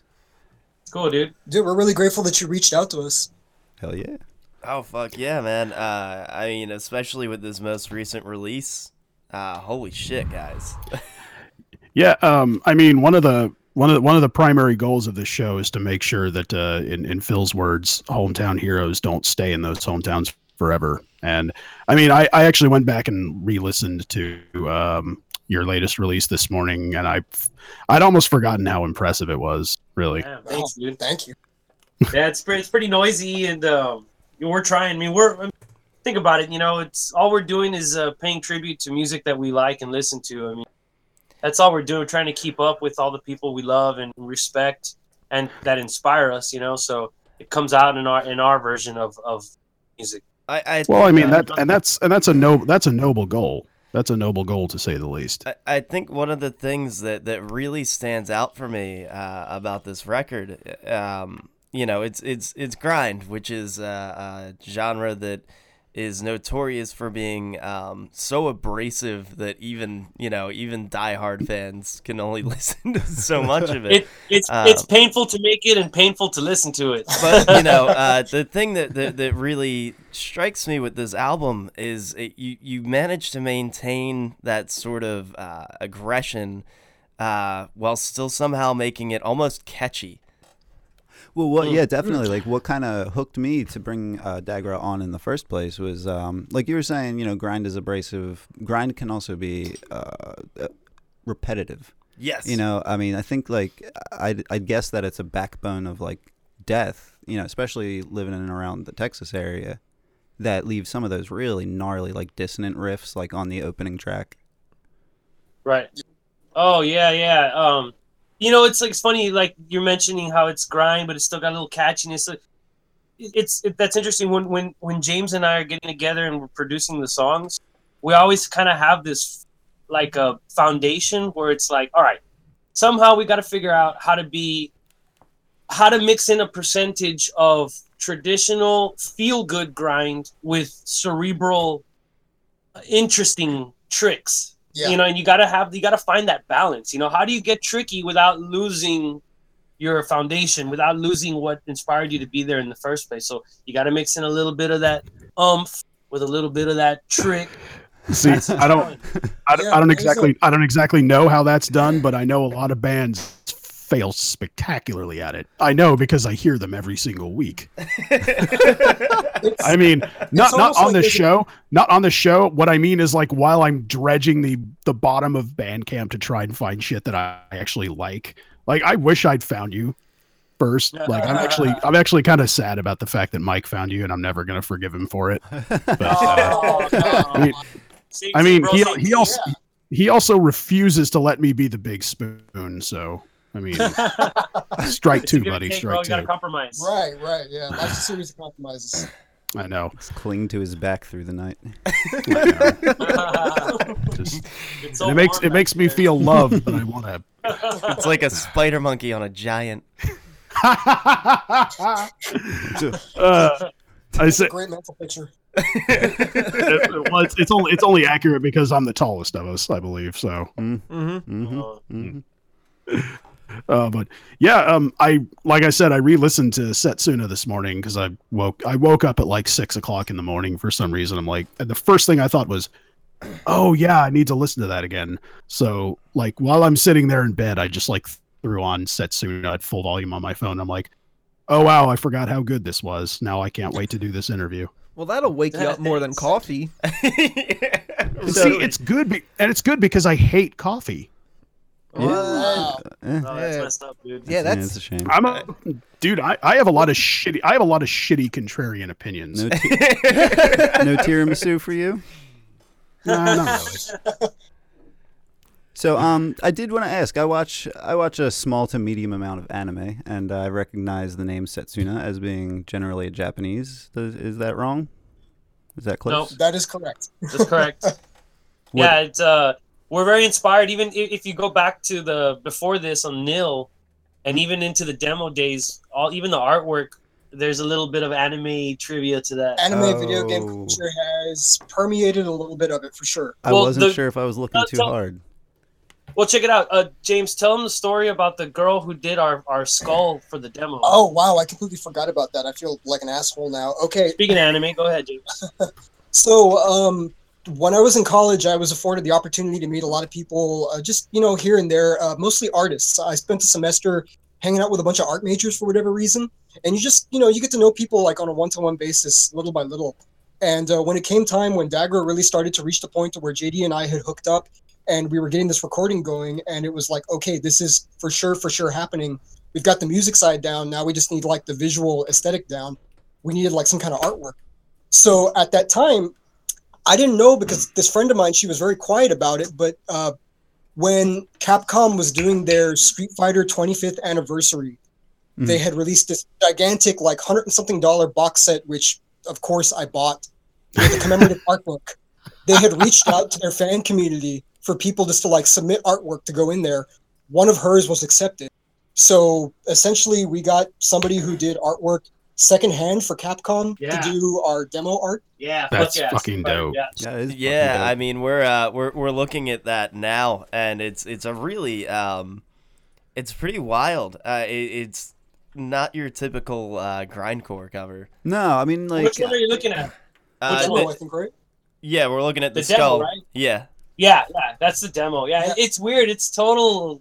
What do you call that, man? Like kawaii? Or what do you call no, no, it's about like as far away from the wild as you get, I think. I Uh, get- she she's a big anime fan, so I had, with the big Discordance Axis influence that we have, I had told her just think, think Evangelion when you're putting this together, okay, and yeah. she came up, yeah, she came up with that bifurcated skull, that split personality sort of thing, and I was like, it's it's perfect. That's that's what we need. Yep. if- So, I I oh sorry, Mike. Go ahead. No, you're good. I was just gonna say before you said, you know, specifically, it was giving me a little bit of a, like a Bleach or like a you know Paranoia Agent Death Note sort of feel. So I mean that that kind of falls right in there. Evangelion, that classic. Ah, man. And here I I thought you almost just outed yourself as a weeb for nothing. For me, I was I was about to, I was about to, I was about to say there's a there's a lot of weeb trash in this fucking. you've seen all my everybody. tattoos, so I mean, Yeah, like, I- I can't really hide. I know I have seen all your Wait, wait, wait, tattoos. wait. What's a what's a weeb? Oh, here we go. Oh Jesus! oh, the, the can the can of worms is open. It's Sorry, uh, dude. I'm, I'm almost forty, man. I don't know what that shit is. Weeboo. I wish I didn't. uh, it, weeaboo is sort of a, an internet term for uh, for basically Westerners, white people who are into who are are entirely too heavily Oh. into Japanese Oh, culture. yeah. I see it. I see it. Yeah, that's funny. You know, It's- wall okay, scrolls to- all over your room and shit. Mm. Yeah, and Kind of to, here at Tom's house. to, to be to be perfectly honest, it the term weeaboo is generally considered a pejorative. Like it's it's Yeah. not it's not an endearing term. No, But, uh, it really isn't. Cool. No, um, but the, the the question I was going to ask was, uh, I, I'm actually curious about your your band's name. Like, what exactly is the what exactly is the origin and meaning of the word Dagra? Am I gonna? Hey, look, look, look. James has his. I have my interpretation. Oh, James great! created. James Oh, is the one great! We have created we so- have conflict. Awesome. Yeah, let's let's hear James. Go, James. Go. All right, I'm gonna go all out in this one. So, um, I I have a bachelor's degree in English. So during like my college days, I did a lot of research, a lot of studying. Incidentally, that was the first time I tripped on mushrooms too. So like I read a lot. into like entheogens and just the people who really study like the the far out effects of the mind and where it can go and so on and so forth. So I was doing a research paper for a class. I want to say it was like postmodern novel or something like that, and I was trying to tie in Aldous Huxley's uh, philosophy with that of like mushroom tripping. And I came across this uh, this Tibetan word called dagra, which basically was uh, the ego. There are that. Let me let me back that up a little bit. Uh, this old Tibetan word that translates roughly into like enemy or adversary. And at that time, I think I was maybe like three months off of my first and only mushroom trip, and I had experienced I had experienced what a lot of people call like the dissolving of the ego. So I was like, "That's the dagra. The ego is the dagra. It's the enemy," and I just latched onto it. And uh, dagra is essen- like as a band was essentially like a remorphing continuation of like an old death metal band I used to have called Cesspool. And initially, it was going to continue carrying on that name until the music started really radically evolving on its own. And I realized if this is going to like, if this is going to have as strong of an identity as the music is presenting, it really needs to have like a different name, a different aesthetic. It needs to separate itself a lot more heavily than uh, than what Cesspool was. I need a new name, and Dagra was just ever present in my mind at the time. So it was like, well, fuck it, we're Dagra now. Yeah. Okay, that's James's like super beautiful poetic thing, right? Mine's kind of mine's silly. So like I that's what James told me. I said, okay, cool. It's it's the adversary, this Tibetan word and all that, right? But then like in my own side of life, I found the word Dagra in an old like 40s or 50s fucking sci-fi first generation black and white sci-fi movie. And I don't know if he if he if that was serendipitous. Like I don't think you've seen this movie, James, but it, I, I'm sure. I mean, if it's like an old word, it's not like it just barely came out. I mean, I'm sure these fellows back in these who made this sci-fi movie were on the same vein as you were, you know, in some way. But in that thing, there was an alien race, and the alien race were called the Dagra, and the alien race were basically like what you would imagine, like a superior form, right? And you know, without getting too much into detail, that's kind of where the Dagra is like also represents the superior challenge, the superior adversary. Like, and in, in the movie, it was personified as an alien visit, like in infiltration. That was the adversary, right? So they called them the Dagra. So it was kind of trippy. So it's not like it was the name of the alien race, but it was the same concept that was applied to the alien race in that old sci-fi movie. They were called the Dagra. They represented the adversary, the challenge. See what I mean? Oh, so Okay, so so Like, little tidbit real quick. The beginning of the Nil, it starts off with a real fucked up sound effect, which is like the first album. Mm-hmm. That was me trying to create an alien speech out of our our singer Phil, who has left the band recently. Uh, it, it, it was his voice done all fucked up and whatever, and and that was kind of like a, uh, an homage to a little nod to like this alien race, and uh, yeah, that's it. That's that's So, some cool let- fucking let, trivia. let me let me let me see let me see if I got this straight. It's one of two things: either the result of trying to relate the works of Aldous Huxley. No, no, that's what opened his mind to the concept. Yeah, So- that's what he's saying. Yeah, so so so it either it either came from the works of Aldous Huxley and mushrooms, or it was aliens. Personally, I'm I'm going with aliens. I mean, look, I've seen together. It's an amalgamy of it. I've, I've seen I've seen ancient I've seen ancient aliens, man. I know it's always aliens. I think if I was going to reduce it down, I might say it a little differently, but I mean that's really cool. I mean, either That was the, aliens, the- dude. The ego versus you know the ego being the adversary, or the adversary actually embodying like a like a higher exactly. And you know what? The consciousness. lyric, the lyrics are on, are on what you're saying. Like that's what the lyrics are about. Uh, even the covers, like the skull kind of splitting, is like what happens to a person when they run into a, a, a confrontation or a challenge or a tribulation. With or a table they- saw. Or a table, or a table saw. And I- you know, they yeah, I shed mean- you shed skin. You know, it's the Yeah. whole warrior thing, the warrior story. he's absolutely right. A lot of it really does deal with the the issue of like trying to overcome these uh these struggles that come through. Like a lot of my lyrics are very anxiety driven. but you know within there it's not just like describing the anxiety and the problem itself it's more of like the struggle to overcome it as well See, this is um like quick quick little story here. This is why uh like what you're talking about the whole the whole concept of uh trying to shed the ego and trying to work your way around the ego in general. That's part of the reason why I I've been really getting into the idea of stoicism lately because that's one of the central tenets of stoicism is learning how to like shed the ego and learning how to lear- learning how to like kind of remove yourself from those sorts of emotions and try to look at things objectively which is like you know i got you know i guess i can s- i suppose i can sort of relate to that in a way like it it might it might not be on quite the same level but you know it's the idea that Oh yeah, for sure. Um, it's extremely difficult. Like I, I think no matter how open or uh, just you know, uh, like intelligent of a person you can be, like the ego always has a way of being able to creep in and almost kind of like poison poison your outlook on a lot of different instances. So when you finally are able to like run into an instance to where you can just kind of like step outside of all of that influence and look at it, like you said, from an objective point of view, you look at the root of these problems and you realize it, it's a very sober realization like man the heart of this problem is something just extraordinarily stupid like why is this bothering me See, but I, all? Why see, but I wonder see that- before that's we the thing i'm oh sorry before we get to the become the philosophy podcast, I do want to ask one thought is though is like if you were to conceptually move musically through like absolving yourself of ego, you know what you know you could even like deal with the potential um, ego lists. Like, is that in and of itself actually truly a positive, or is, is there hidden negatives? You know what I mean?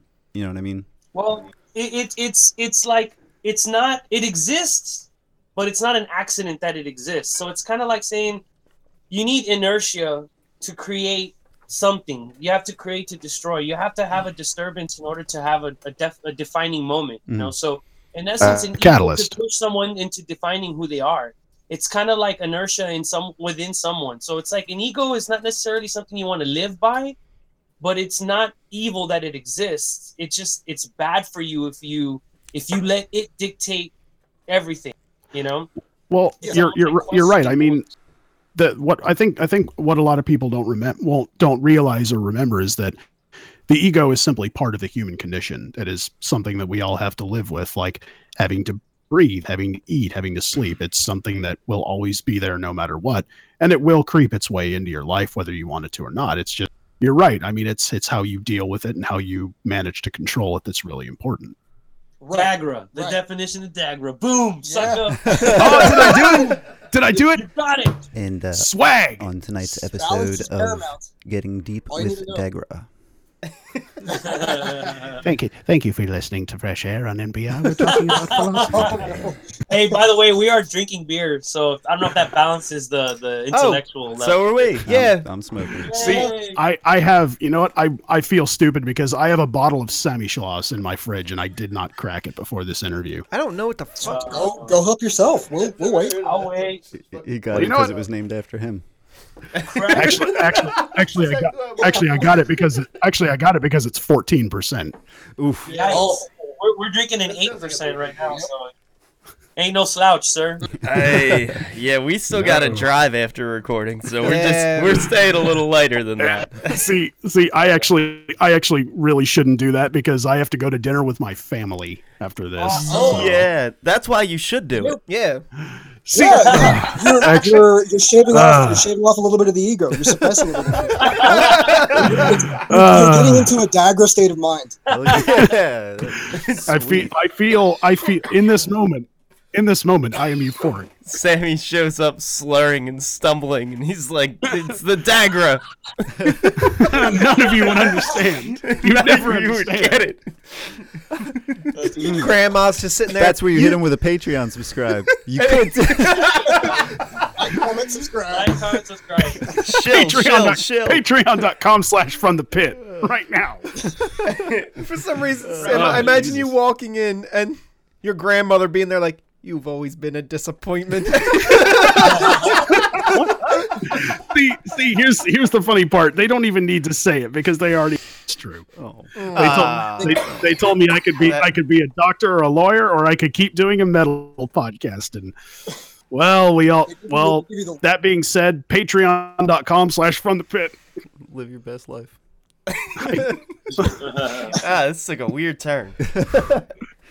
Uh, hey, no, but uh, on that note, real quick, man. Um, uh, the the the honest truth on that is, uh, there is no scene without people like you guys. You know, um, there's no there is no scene. There is no scene without a venue. There is no scene without a promoter. I mean, you can have bands, but that's not a scene. You know, in order to have a scene, you have to have the voice resonating and perpetuating the message that the bands are creating. And without people like from the pit, we ain't, we ain't shit. You know what I'm saying? So I mean, we, we really appreciate that. Uh, I mean, for for us, uh, a huge part of this, you know, we're um, most of us are right around the Philly scene, which is just absolutely booming. It, it's it's incredible. Uh, you know, with with hardcore and metal in Philly right now, it's just a killer fucking scene. Uh, for us, fucking book us a show, bro. What's up? 2019, let's go. I'll, I'll, I mean, I'll, I'll see if I can get your name along to it. I, you know, I'm not, I'm not anyone important, but I'm, I'm, I, I know some of the guys who run some of the We're shit building around here. connections as we speak. Yeah, Nah, we're, man, we're working on it. it. But uh, See, doing us a solid. Yeah, Yeah. as as far as as far as us like being part of the scene you know what i th- actually i thought about this recently you know what's really interesting is that like if like phil mike frank like if if we were doing this back in like the 80s you know what we'd be doing we'd be running a fanzine yeah, that's- yeah, Yeah, pretty it- much. it's Like- pretty much that. I mean, but for, uh, for us, this is really just kind of our way to give back to the scene. Um, you know, because we we've all benefited from it hugely, and uh, yeah, exactly. I mean, we could start a band, but you know, if any of us are really all that good or have that much to offer. Uh, so we kind of we wanted to do something uh, to. You know, no, I mean, to really, like really, how he started. I mean, you know, how you were starting off is kind of the conversations we were having at a vape shop, you know, and then the, you know the thought occurred. It's like you know, let's, let's, let's put this on YouTube and Nope. record our faces, and that was a bad idea. that that got weird. So we switched Well, so on that note, wait, wait, how long have you guys known each other? I'm I'm interviewing them now. uh, I mean, um, Mike and, and Frank have known each other for a long time. Uh, Tom even longer. I've known him. yeah, I, 12, I've 15 years. I've known Mike on and off for quite a while. That's a that's a weird story. Yeah, real weird. And then uh, I just fucking found Sam on the internet and told him to come on our show. So actually um uh the you know you, you know how it actually happened um we're we're we were mutually in a facebook group and some dude some dude started a thread asking for metal recommendations and most of them sucked like most of them were dog shit like as as those threads tend to go and then i see one guy i see one guy post a link to Autopsy's Severed Survival out, and i thought oh shit someone on here who actually knows something and so so I I just started bullshitting with this guy, and his name was Phil. And eventually, like we we hit it off to the point where he just added me, and we would just like randomly bullshit on Facebook about this stuff. And he eventually broke it to me. He's like, "Dude, why don't you guest on my podcast?"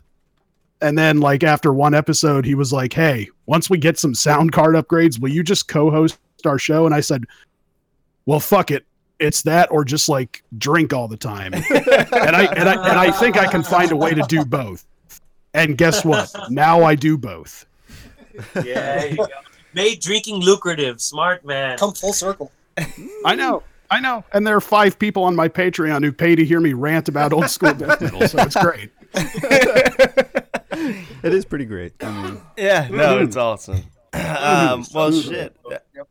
Um, getting back to uh, Setsuna, um, couldn't help but notice at the at the you know the last track on the album appears to be the longest thing you guys have ever written. yeah. Uh, and I mean, three and a half minutes in the world of grindcore is basically an epic. Uh, Yeah. was it? Was it? Oh, Marion. It's an Italian power metal song. You know, it was it. Uh, was there any? Did that just kind of occur naturally? Were you trying to to shoot? Like, was it harder to write a longer track when you're used to such a, a short form uh, style of music? We're gonna have two answers, James.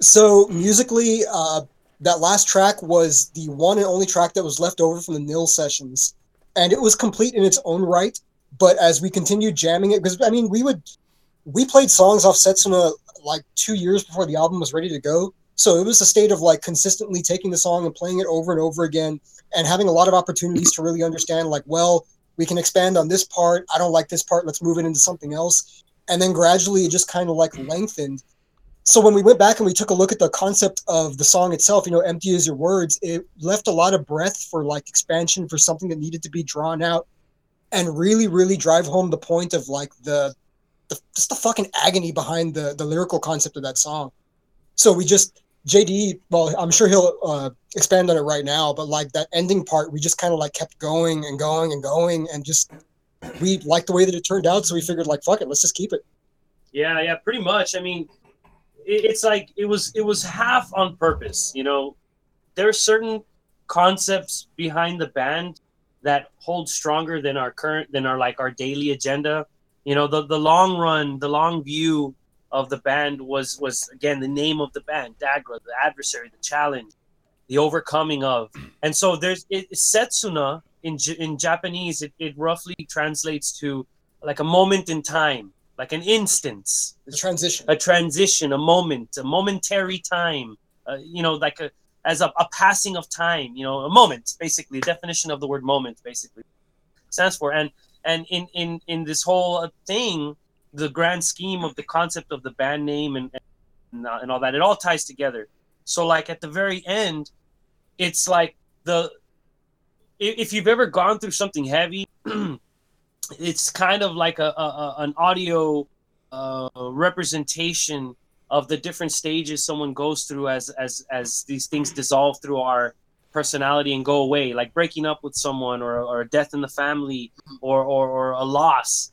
It's always chaotic and then it and then it drags out for a long time but instead of being so brutal it kind of it kind of dooms itself it slows down the pace but the intensity is still strong until eventually it fades away. And that's kind of like the concept we we're trying to say this is the moment. This whole album is just a moment. It is a setsuna right? And and and again another trial and tribulation will come again hence the next release you know? It's always going to be like everybody always like like they say in spanish you know in mexico they say like in mexico they say los golpes de la vida right? They're like the punches of life. And you always finish a round in life something fucked up happens you it's like a it's like a fight. You finish the fight you recuperate and then another one's going to come later.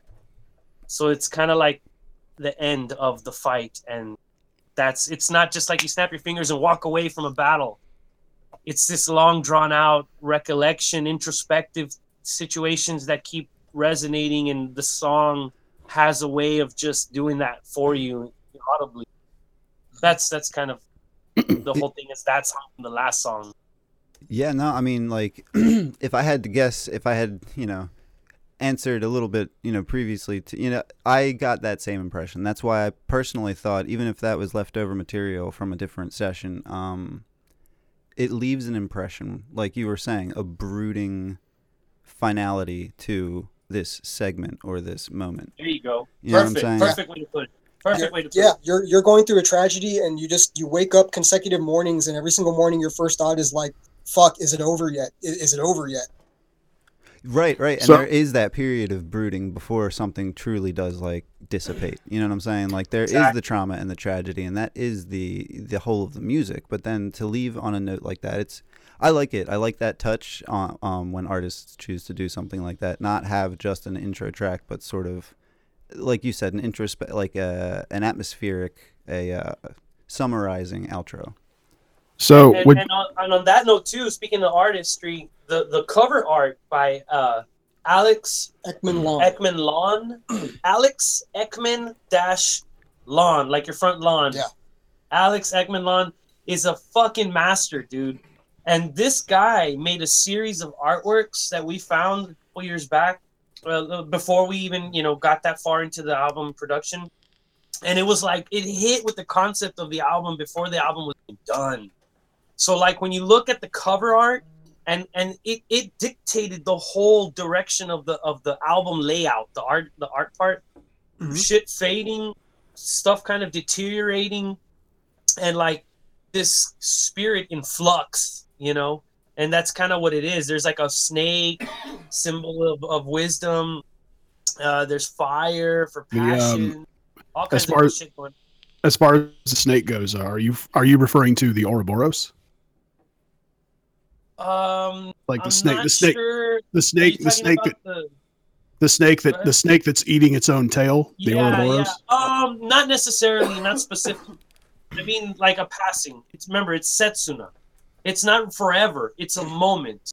So a snake will shed its skin, and that was the moment. There's going to be a new skin later. So yeah, maybe in the grand scheme, it is. It is like the infinite uh, loop, right? The But- cycle. Yeah. Right, but but this particular expression was on the moment, not the whole picture. Hence, setsuna, a moment. So it's like the shedding part, like the end of a chapter, not necessarily the revolving loop. So it's like a snake shedding its skin, you know, all that, and, and the melting of the face and the the changing. It's fucking Alex, dude, is amazing. As a matter of fact, if you look on his uh, Facebook, I don't know if it's like how soon, if it didn't just recently happen, but for all you guys in the Philly area, he's having a, a an art exhibit.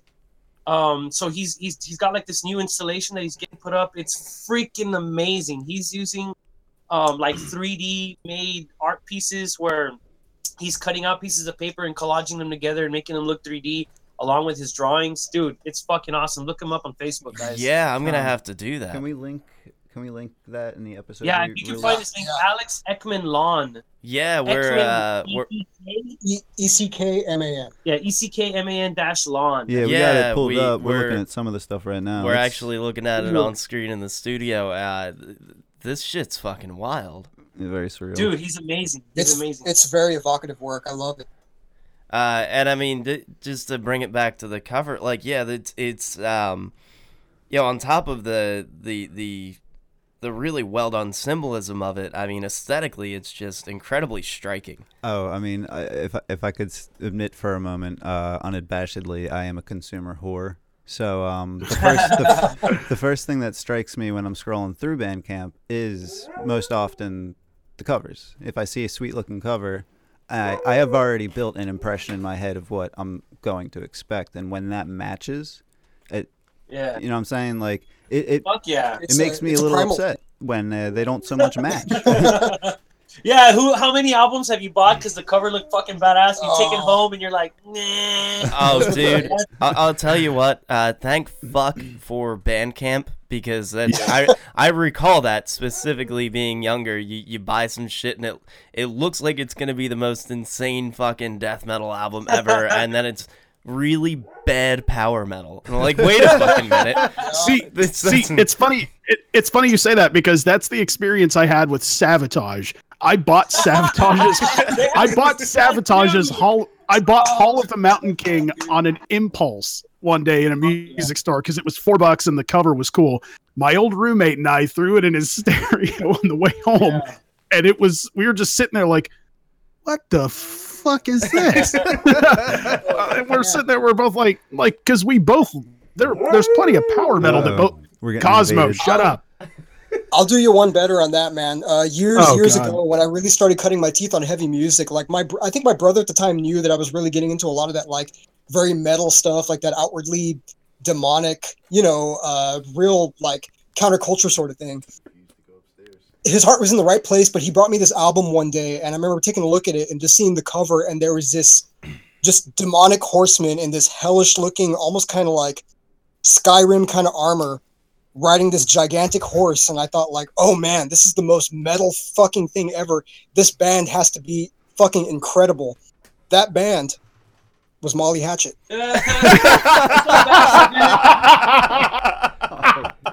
Not quite brutal, but yeah, it's got some rock in it, bro. you know, you know. Okay, okay. Um, There was a there was another instance when I was in uh, my early days in high school, like when I really started like I finally got my hands on like death metal shirts and things like that, and I'm walking around like with you know Cannibal Corpse and Deicide shirts and whatnot. This one guy in uh, my gym class asked me like, "Hey man, like what kind of you listen to that kind of music?" And I'm like, yeah, yeah. So what kind of bands you like? And I'm like, oh, you know, uh, Morbid Angel, Carcass, stuff like that. His eyes light up. He's like, Carcass, man, I got this tape, dude. Like, you wanna you wanna borrow it? And I'm like, well, fuck yeah, dude. This was before like Napster and stuff like that. So this shit was real hard to come by, especially in South Texas.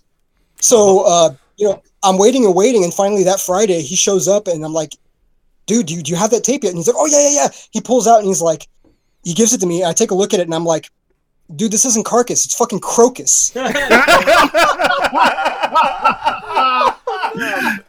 Uh, see, see, okay, okay. You know what? You know what? Okay, okay. I will say though, uh, back when I lived in California, Oh, I had a group of friends. We're talking like back when I was like in college. Uh, I'm I'm I'm almost thirty.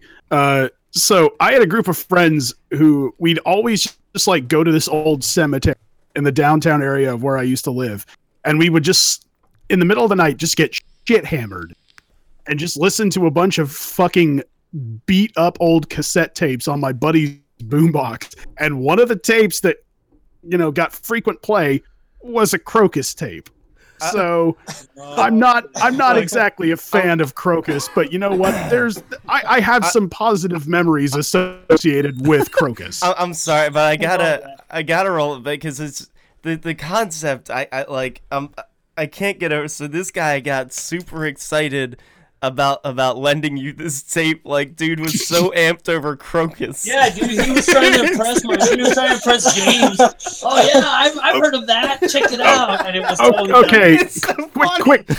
Here's the question to me: Have you ever known anybody? Have you ever heard once in your life someone say, "Dude, Krokus has a new album coming out, and I'm stoked about it"? That's what makes like this is so like it's just so fucking Look, it's, it's gold. just look.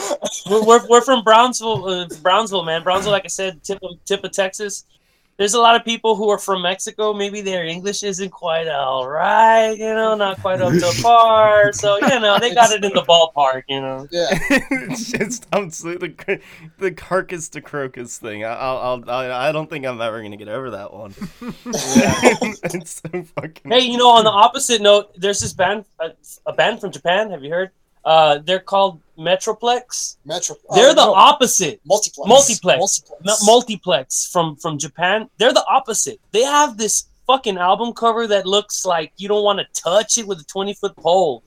I mean, this fucking cover looks like some uh, jo- what's that? Jock jock jams. it's like it's like when you like when you had an early PlayStation and you put it on the music playing mode and there'd be those little bars that would go up and That's down. the cover art.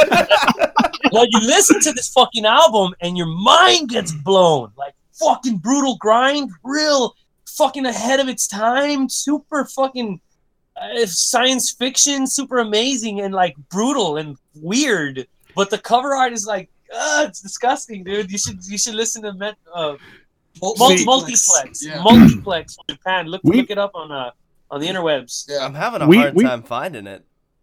We need Yeah, a it's, it's kind of obscure, dude, but it's fucking good. They have a few need- things, but just one you'll probably be able to find is an album called World, like the world we're living in.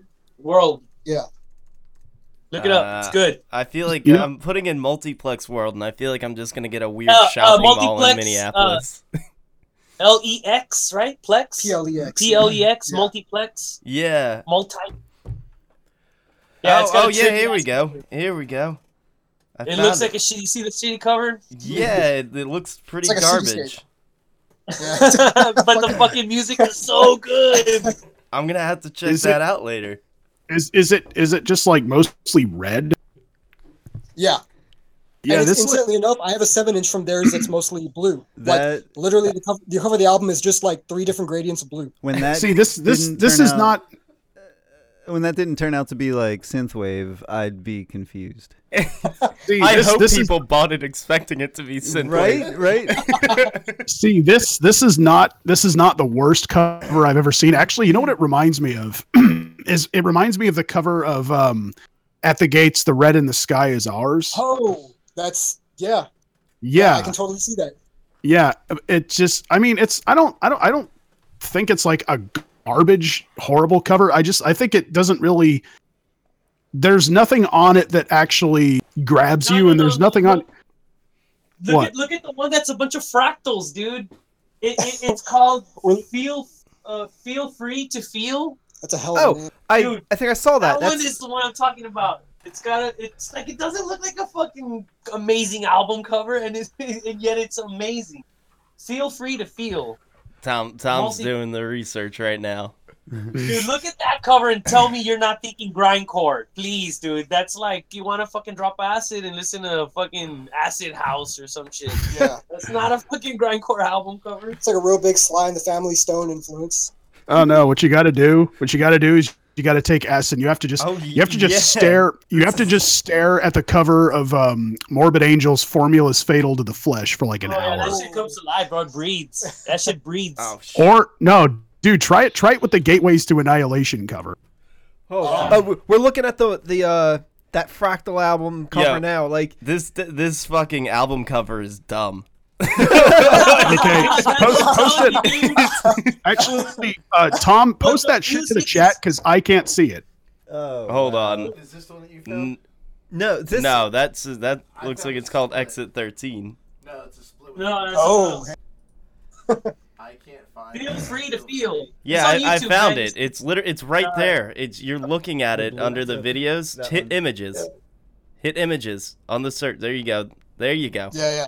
Oh It looks like my fucking. It looks like a weird mix of like Is that- a, a, a grandmother's couch. So wait, I, uh, I missed material. it. You said that's not a stoner rock album. It's No. like a it's like a fucking Windows 95 screensaver. yeah, dude. It's fucking. Dude, tech- post post that shit in the group chat, dude. I want to see this. It, it Tom's working on it. it. It is like a fucking Jock Jams cover. What the I'm telling fuck you, it's is like this? some '90s shit, bro. Some cheap ass PlayStation One shit, dude. Like who? That's what I call can- grindcore, Volume Five. This shit, this shit does look like a fucking Windows 95 screensaver. Oh, dude, but the oh, album oh, is this is so great. dumb. This But is the so is great. So, this is is it- the opposite of what we were saying, where like you find a good co- cover and the music. I would rather find a shitty album cover and amazing music because that just makes the album more interesting than the opposite, What- where you find Yeah. an amazing cover and you have No. shitty music. That's I'm- worse. No, I was. You know what? I know what this looks like. I know what I would expect if I saw this in a music store. I would look at this and I would think, "What is this? Like some sort of like new age hippie shit? Like some sort of new age like like med- like new age meditation music is what this That's looks like. This acid house, fucking techno trance shit. Like a like a fucking Pure Moods album or something. it's like, Oh, oh, shit, is this like a Lord? Is this like a Lords of Acid side project or something? Were- Are they still relevant? The fucking Enya demo. and demo. Uh, Holy shit! damn it. Well, We- thanks we all for know that making us aware of this. Uh, we all know that every single person in this call right now has jammed out to Enya. We know you all have. crickets. Nothing. Nothing. Awkward silence. Yeah, awkward silence. I'm gonna let you guys stew in that shit. Uh, Ooh, uh, why is why is complicated when God, we talk my about fucking- Enya. dude my Welcome to, Ah, what welcome to Enya in the pit. it's it's it's always it's always the bits that I think are funny that suck. Jesus. Got for the highlight. real. Get real for a second. bloopers. Oh, well, there's no, there's there's no such thing as uh, bloopers. Tom doesn't do no editing. Oh yeah, you get it all. Yeah, No, no, these, these these episodes are full and uncut. Like, Director's cut. Uncircumcised. God damn it.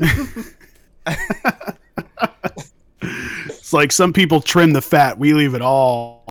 Mm-hmm. Full full That's flavor right. episodes. all right, well, uh, shit, man, uh, we don't want to hold you up forever. Uh, I mean, is there anything else, or uh, you know, can we expect any tours in the near future? Yes, sir. We got uh, planned a tour in Japan in May 2019. Yep. Um, I'm not sure all the dates. I know Osaka, uh, Gifu, uh, Nagoya. and Nagoya, and I forget where else. We're gonna be uh, traveling with our, uh, our our new buddies in Retortion Terror.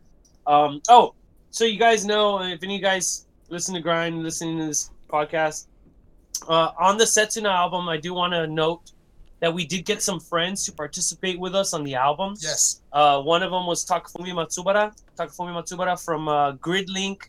He used to be in Mortalized, all out of Japan, obviously. And uh, he played on the title track, Setsuna.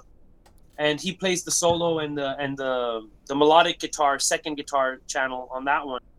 Uh, we got Leon Del Muerte uh, over on the No West Coast. Shit. Yeah, he's on the the song uh, Tarnished. He's singing vocals on that one. Oh, Leon's known sick. us for- Leon's known of us for quite a long time. He did uh, our fucking logo, yeah, dog. He designed our logo. Yeah, this has been a long time coming. Yeah. And so and then we got Joe Tapia from Noisear. He's on he's on the album on the song Imposter. along with Kenneth. Along with Kenneth Padilla from uh Impaled Offering. Impaled Offering. Yeah, they just got signed to Ossuary Industries out of Texas as well. Uh, congratulations to those those dudes Yeah. for getting signed. Uh, so that's that's happening in May. We've got a show in Houston, Texas, coming up in December. December the Eighth or the the ninth, eighth or the 9th. It's the Saturday. Grind Zero Five. Grind Zero Five Festival. So there's going to be some cool bands, uh, some good grindcore out of uh, the Texas, up in uh, the northern Texas area, and uh, we hope to see anybody uh, who's listening to this come out there and enjoy the the bands. Um, John Kingston is putting it together for Orchiectomy. They've got this brutal, fucking death metal band. Um, and uh, they he's he's he's putting some shit together. So we're we're thankful to him. And that's kind of what's going on right now. We're already recording new Yeah. We've got one more too. Uh, next year, February 26th in San Antonio, we're going to be uh, be playing with Deterioration. Oh yeah, along with uh, fuck yeah, that's gonna be a good fest. with- It's dude, fuck you two fest. Yeah, three. Our friends in the Noisy Neighbors, brand new. Check them out. Oh, noisy neighbors, you gotta listen to them. They're uh, I guess out of San Antonio. Uh, yeah, the dude's Shane. out of a Shane, Shane out of a VBT. Um, yeah, it's, you gotta check that shit out, dude. It's super good. Uh, th- this fucking scene is just blowing up. We're so fucking happy to be within it and part of it, and we only wish that maybe someday come out to Philly and uh, spread our love over on the fucking East Coast. It's a city of brotherly love, after all, ain't it? Right. Oh yeah. Oh, dude, we'd be fucking thrilled to see you out here. Um, oh yeah, just because we don't know anybody right now. I mean, if we have an opportunity, I mean, we'll we'll let you guys know if we you know, you know know somebody looking for a booking. I'll uh, I'll I'll start Yeah. I'll start trying to push it around a little bit. Maybe uh maybe maybe try to pester Chris about it. Yeah. We'll see, Because that dude doesn't have enough to worry about. uh, also, real quick, uh, to, to, to say, uh, I put it out there. Visit uh, uh, HG, HD. H- HGBD horror horror pain horror pain death gore productions. Uh, who put out Setsuna? Thank you. Yes, out of Philadelphia. Mike Giuliano, just incredible dude who works with a lot of bands who just are very much in need of exposure. We definitely need more people like that, you know, just in in general when it comes to music. Uh, order your music from the Bandcamp off of the HG, HPGD. Yeah. Thank you. Horror Pain Gore Death Productions. There you Yeah. Yeah, Sorry, I have to uh, HP the computers. HPGD. We'll we'll Yeah. have to reach out to him because it sounds like he's trying to do like sounds like his uh his mission is in line with ours. Right. Dude, He's fucking amazing. He's got great bands on his label. He's fucking every now and then he throws out all these specials and shit so people can buy shit discounted, whatever. Please visit his. Please visit our label. They're amazing. Please visit Retortion Terror out of Japan. Yes. Those guys are fucking brothers from us. Uh, with us. Excuse me. Uh, sorry, I'm a little drunk. Uh, woo, woo, woo. Party, party, party. Uh, and uh, I just want to fucking thank you guys again. Uh, you guys are fucking gorgeous. We appreciate your effort, and we just want to thank you. perpetuate the scene, bring everybody together.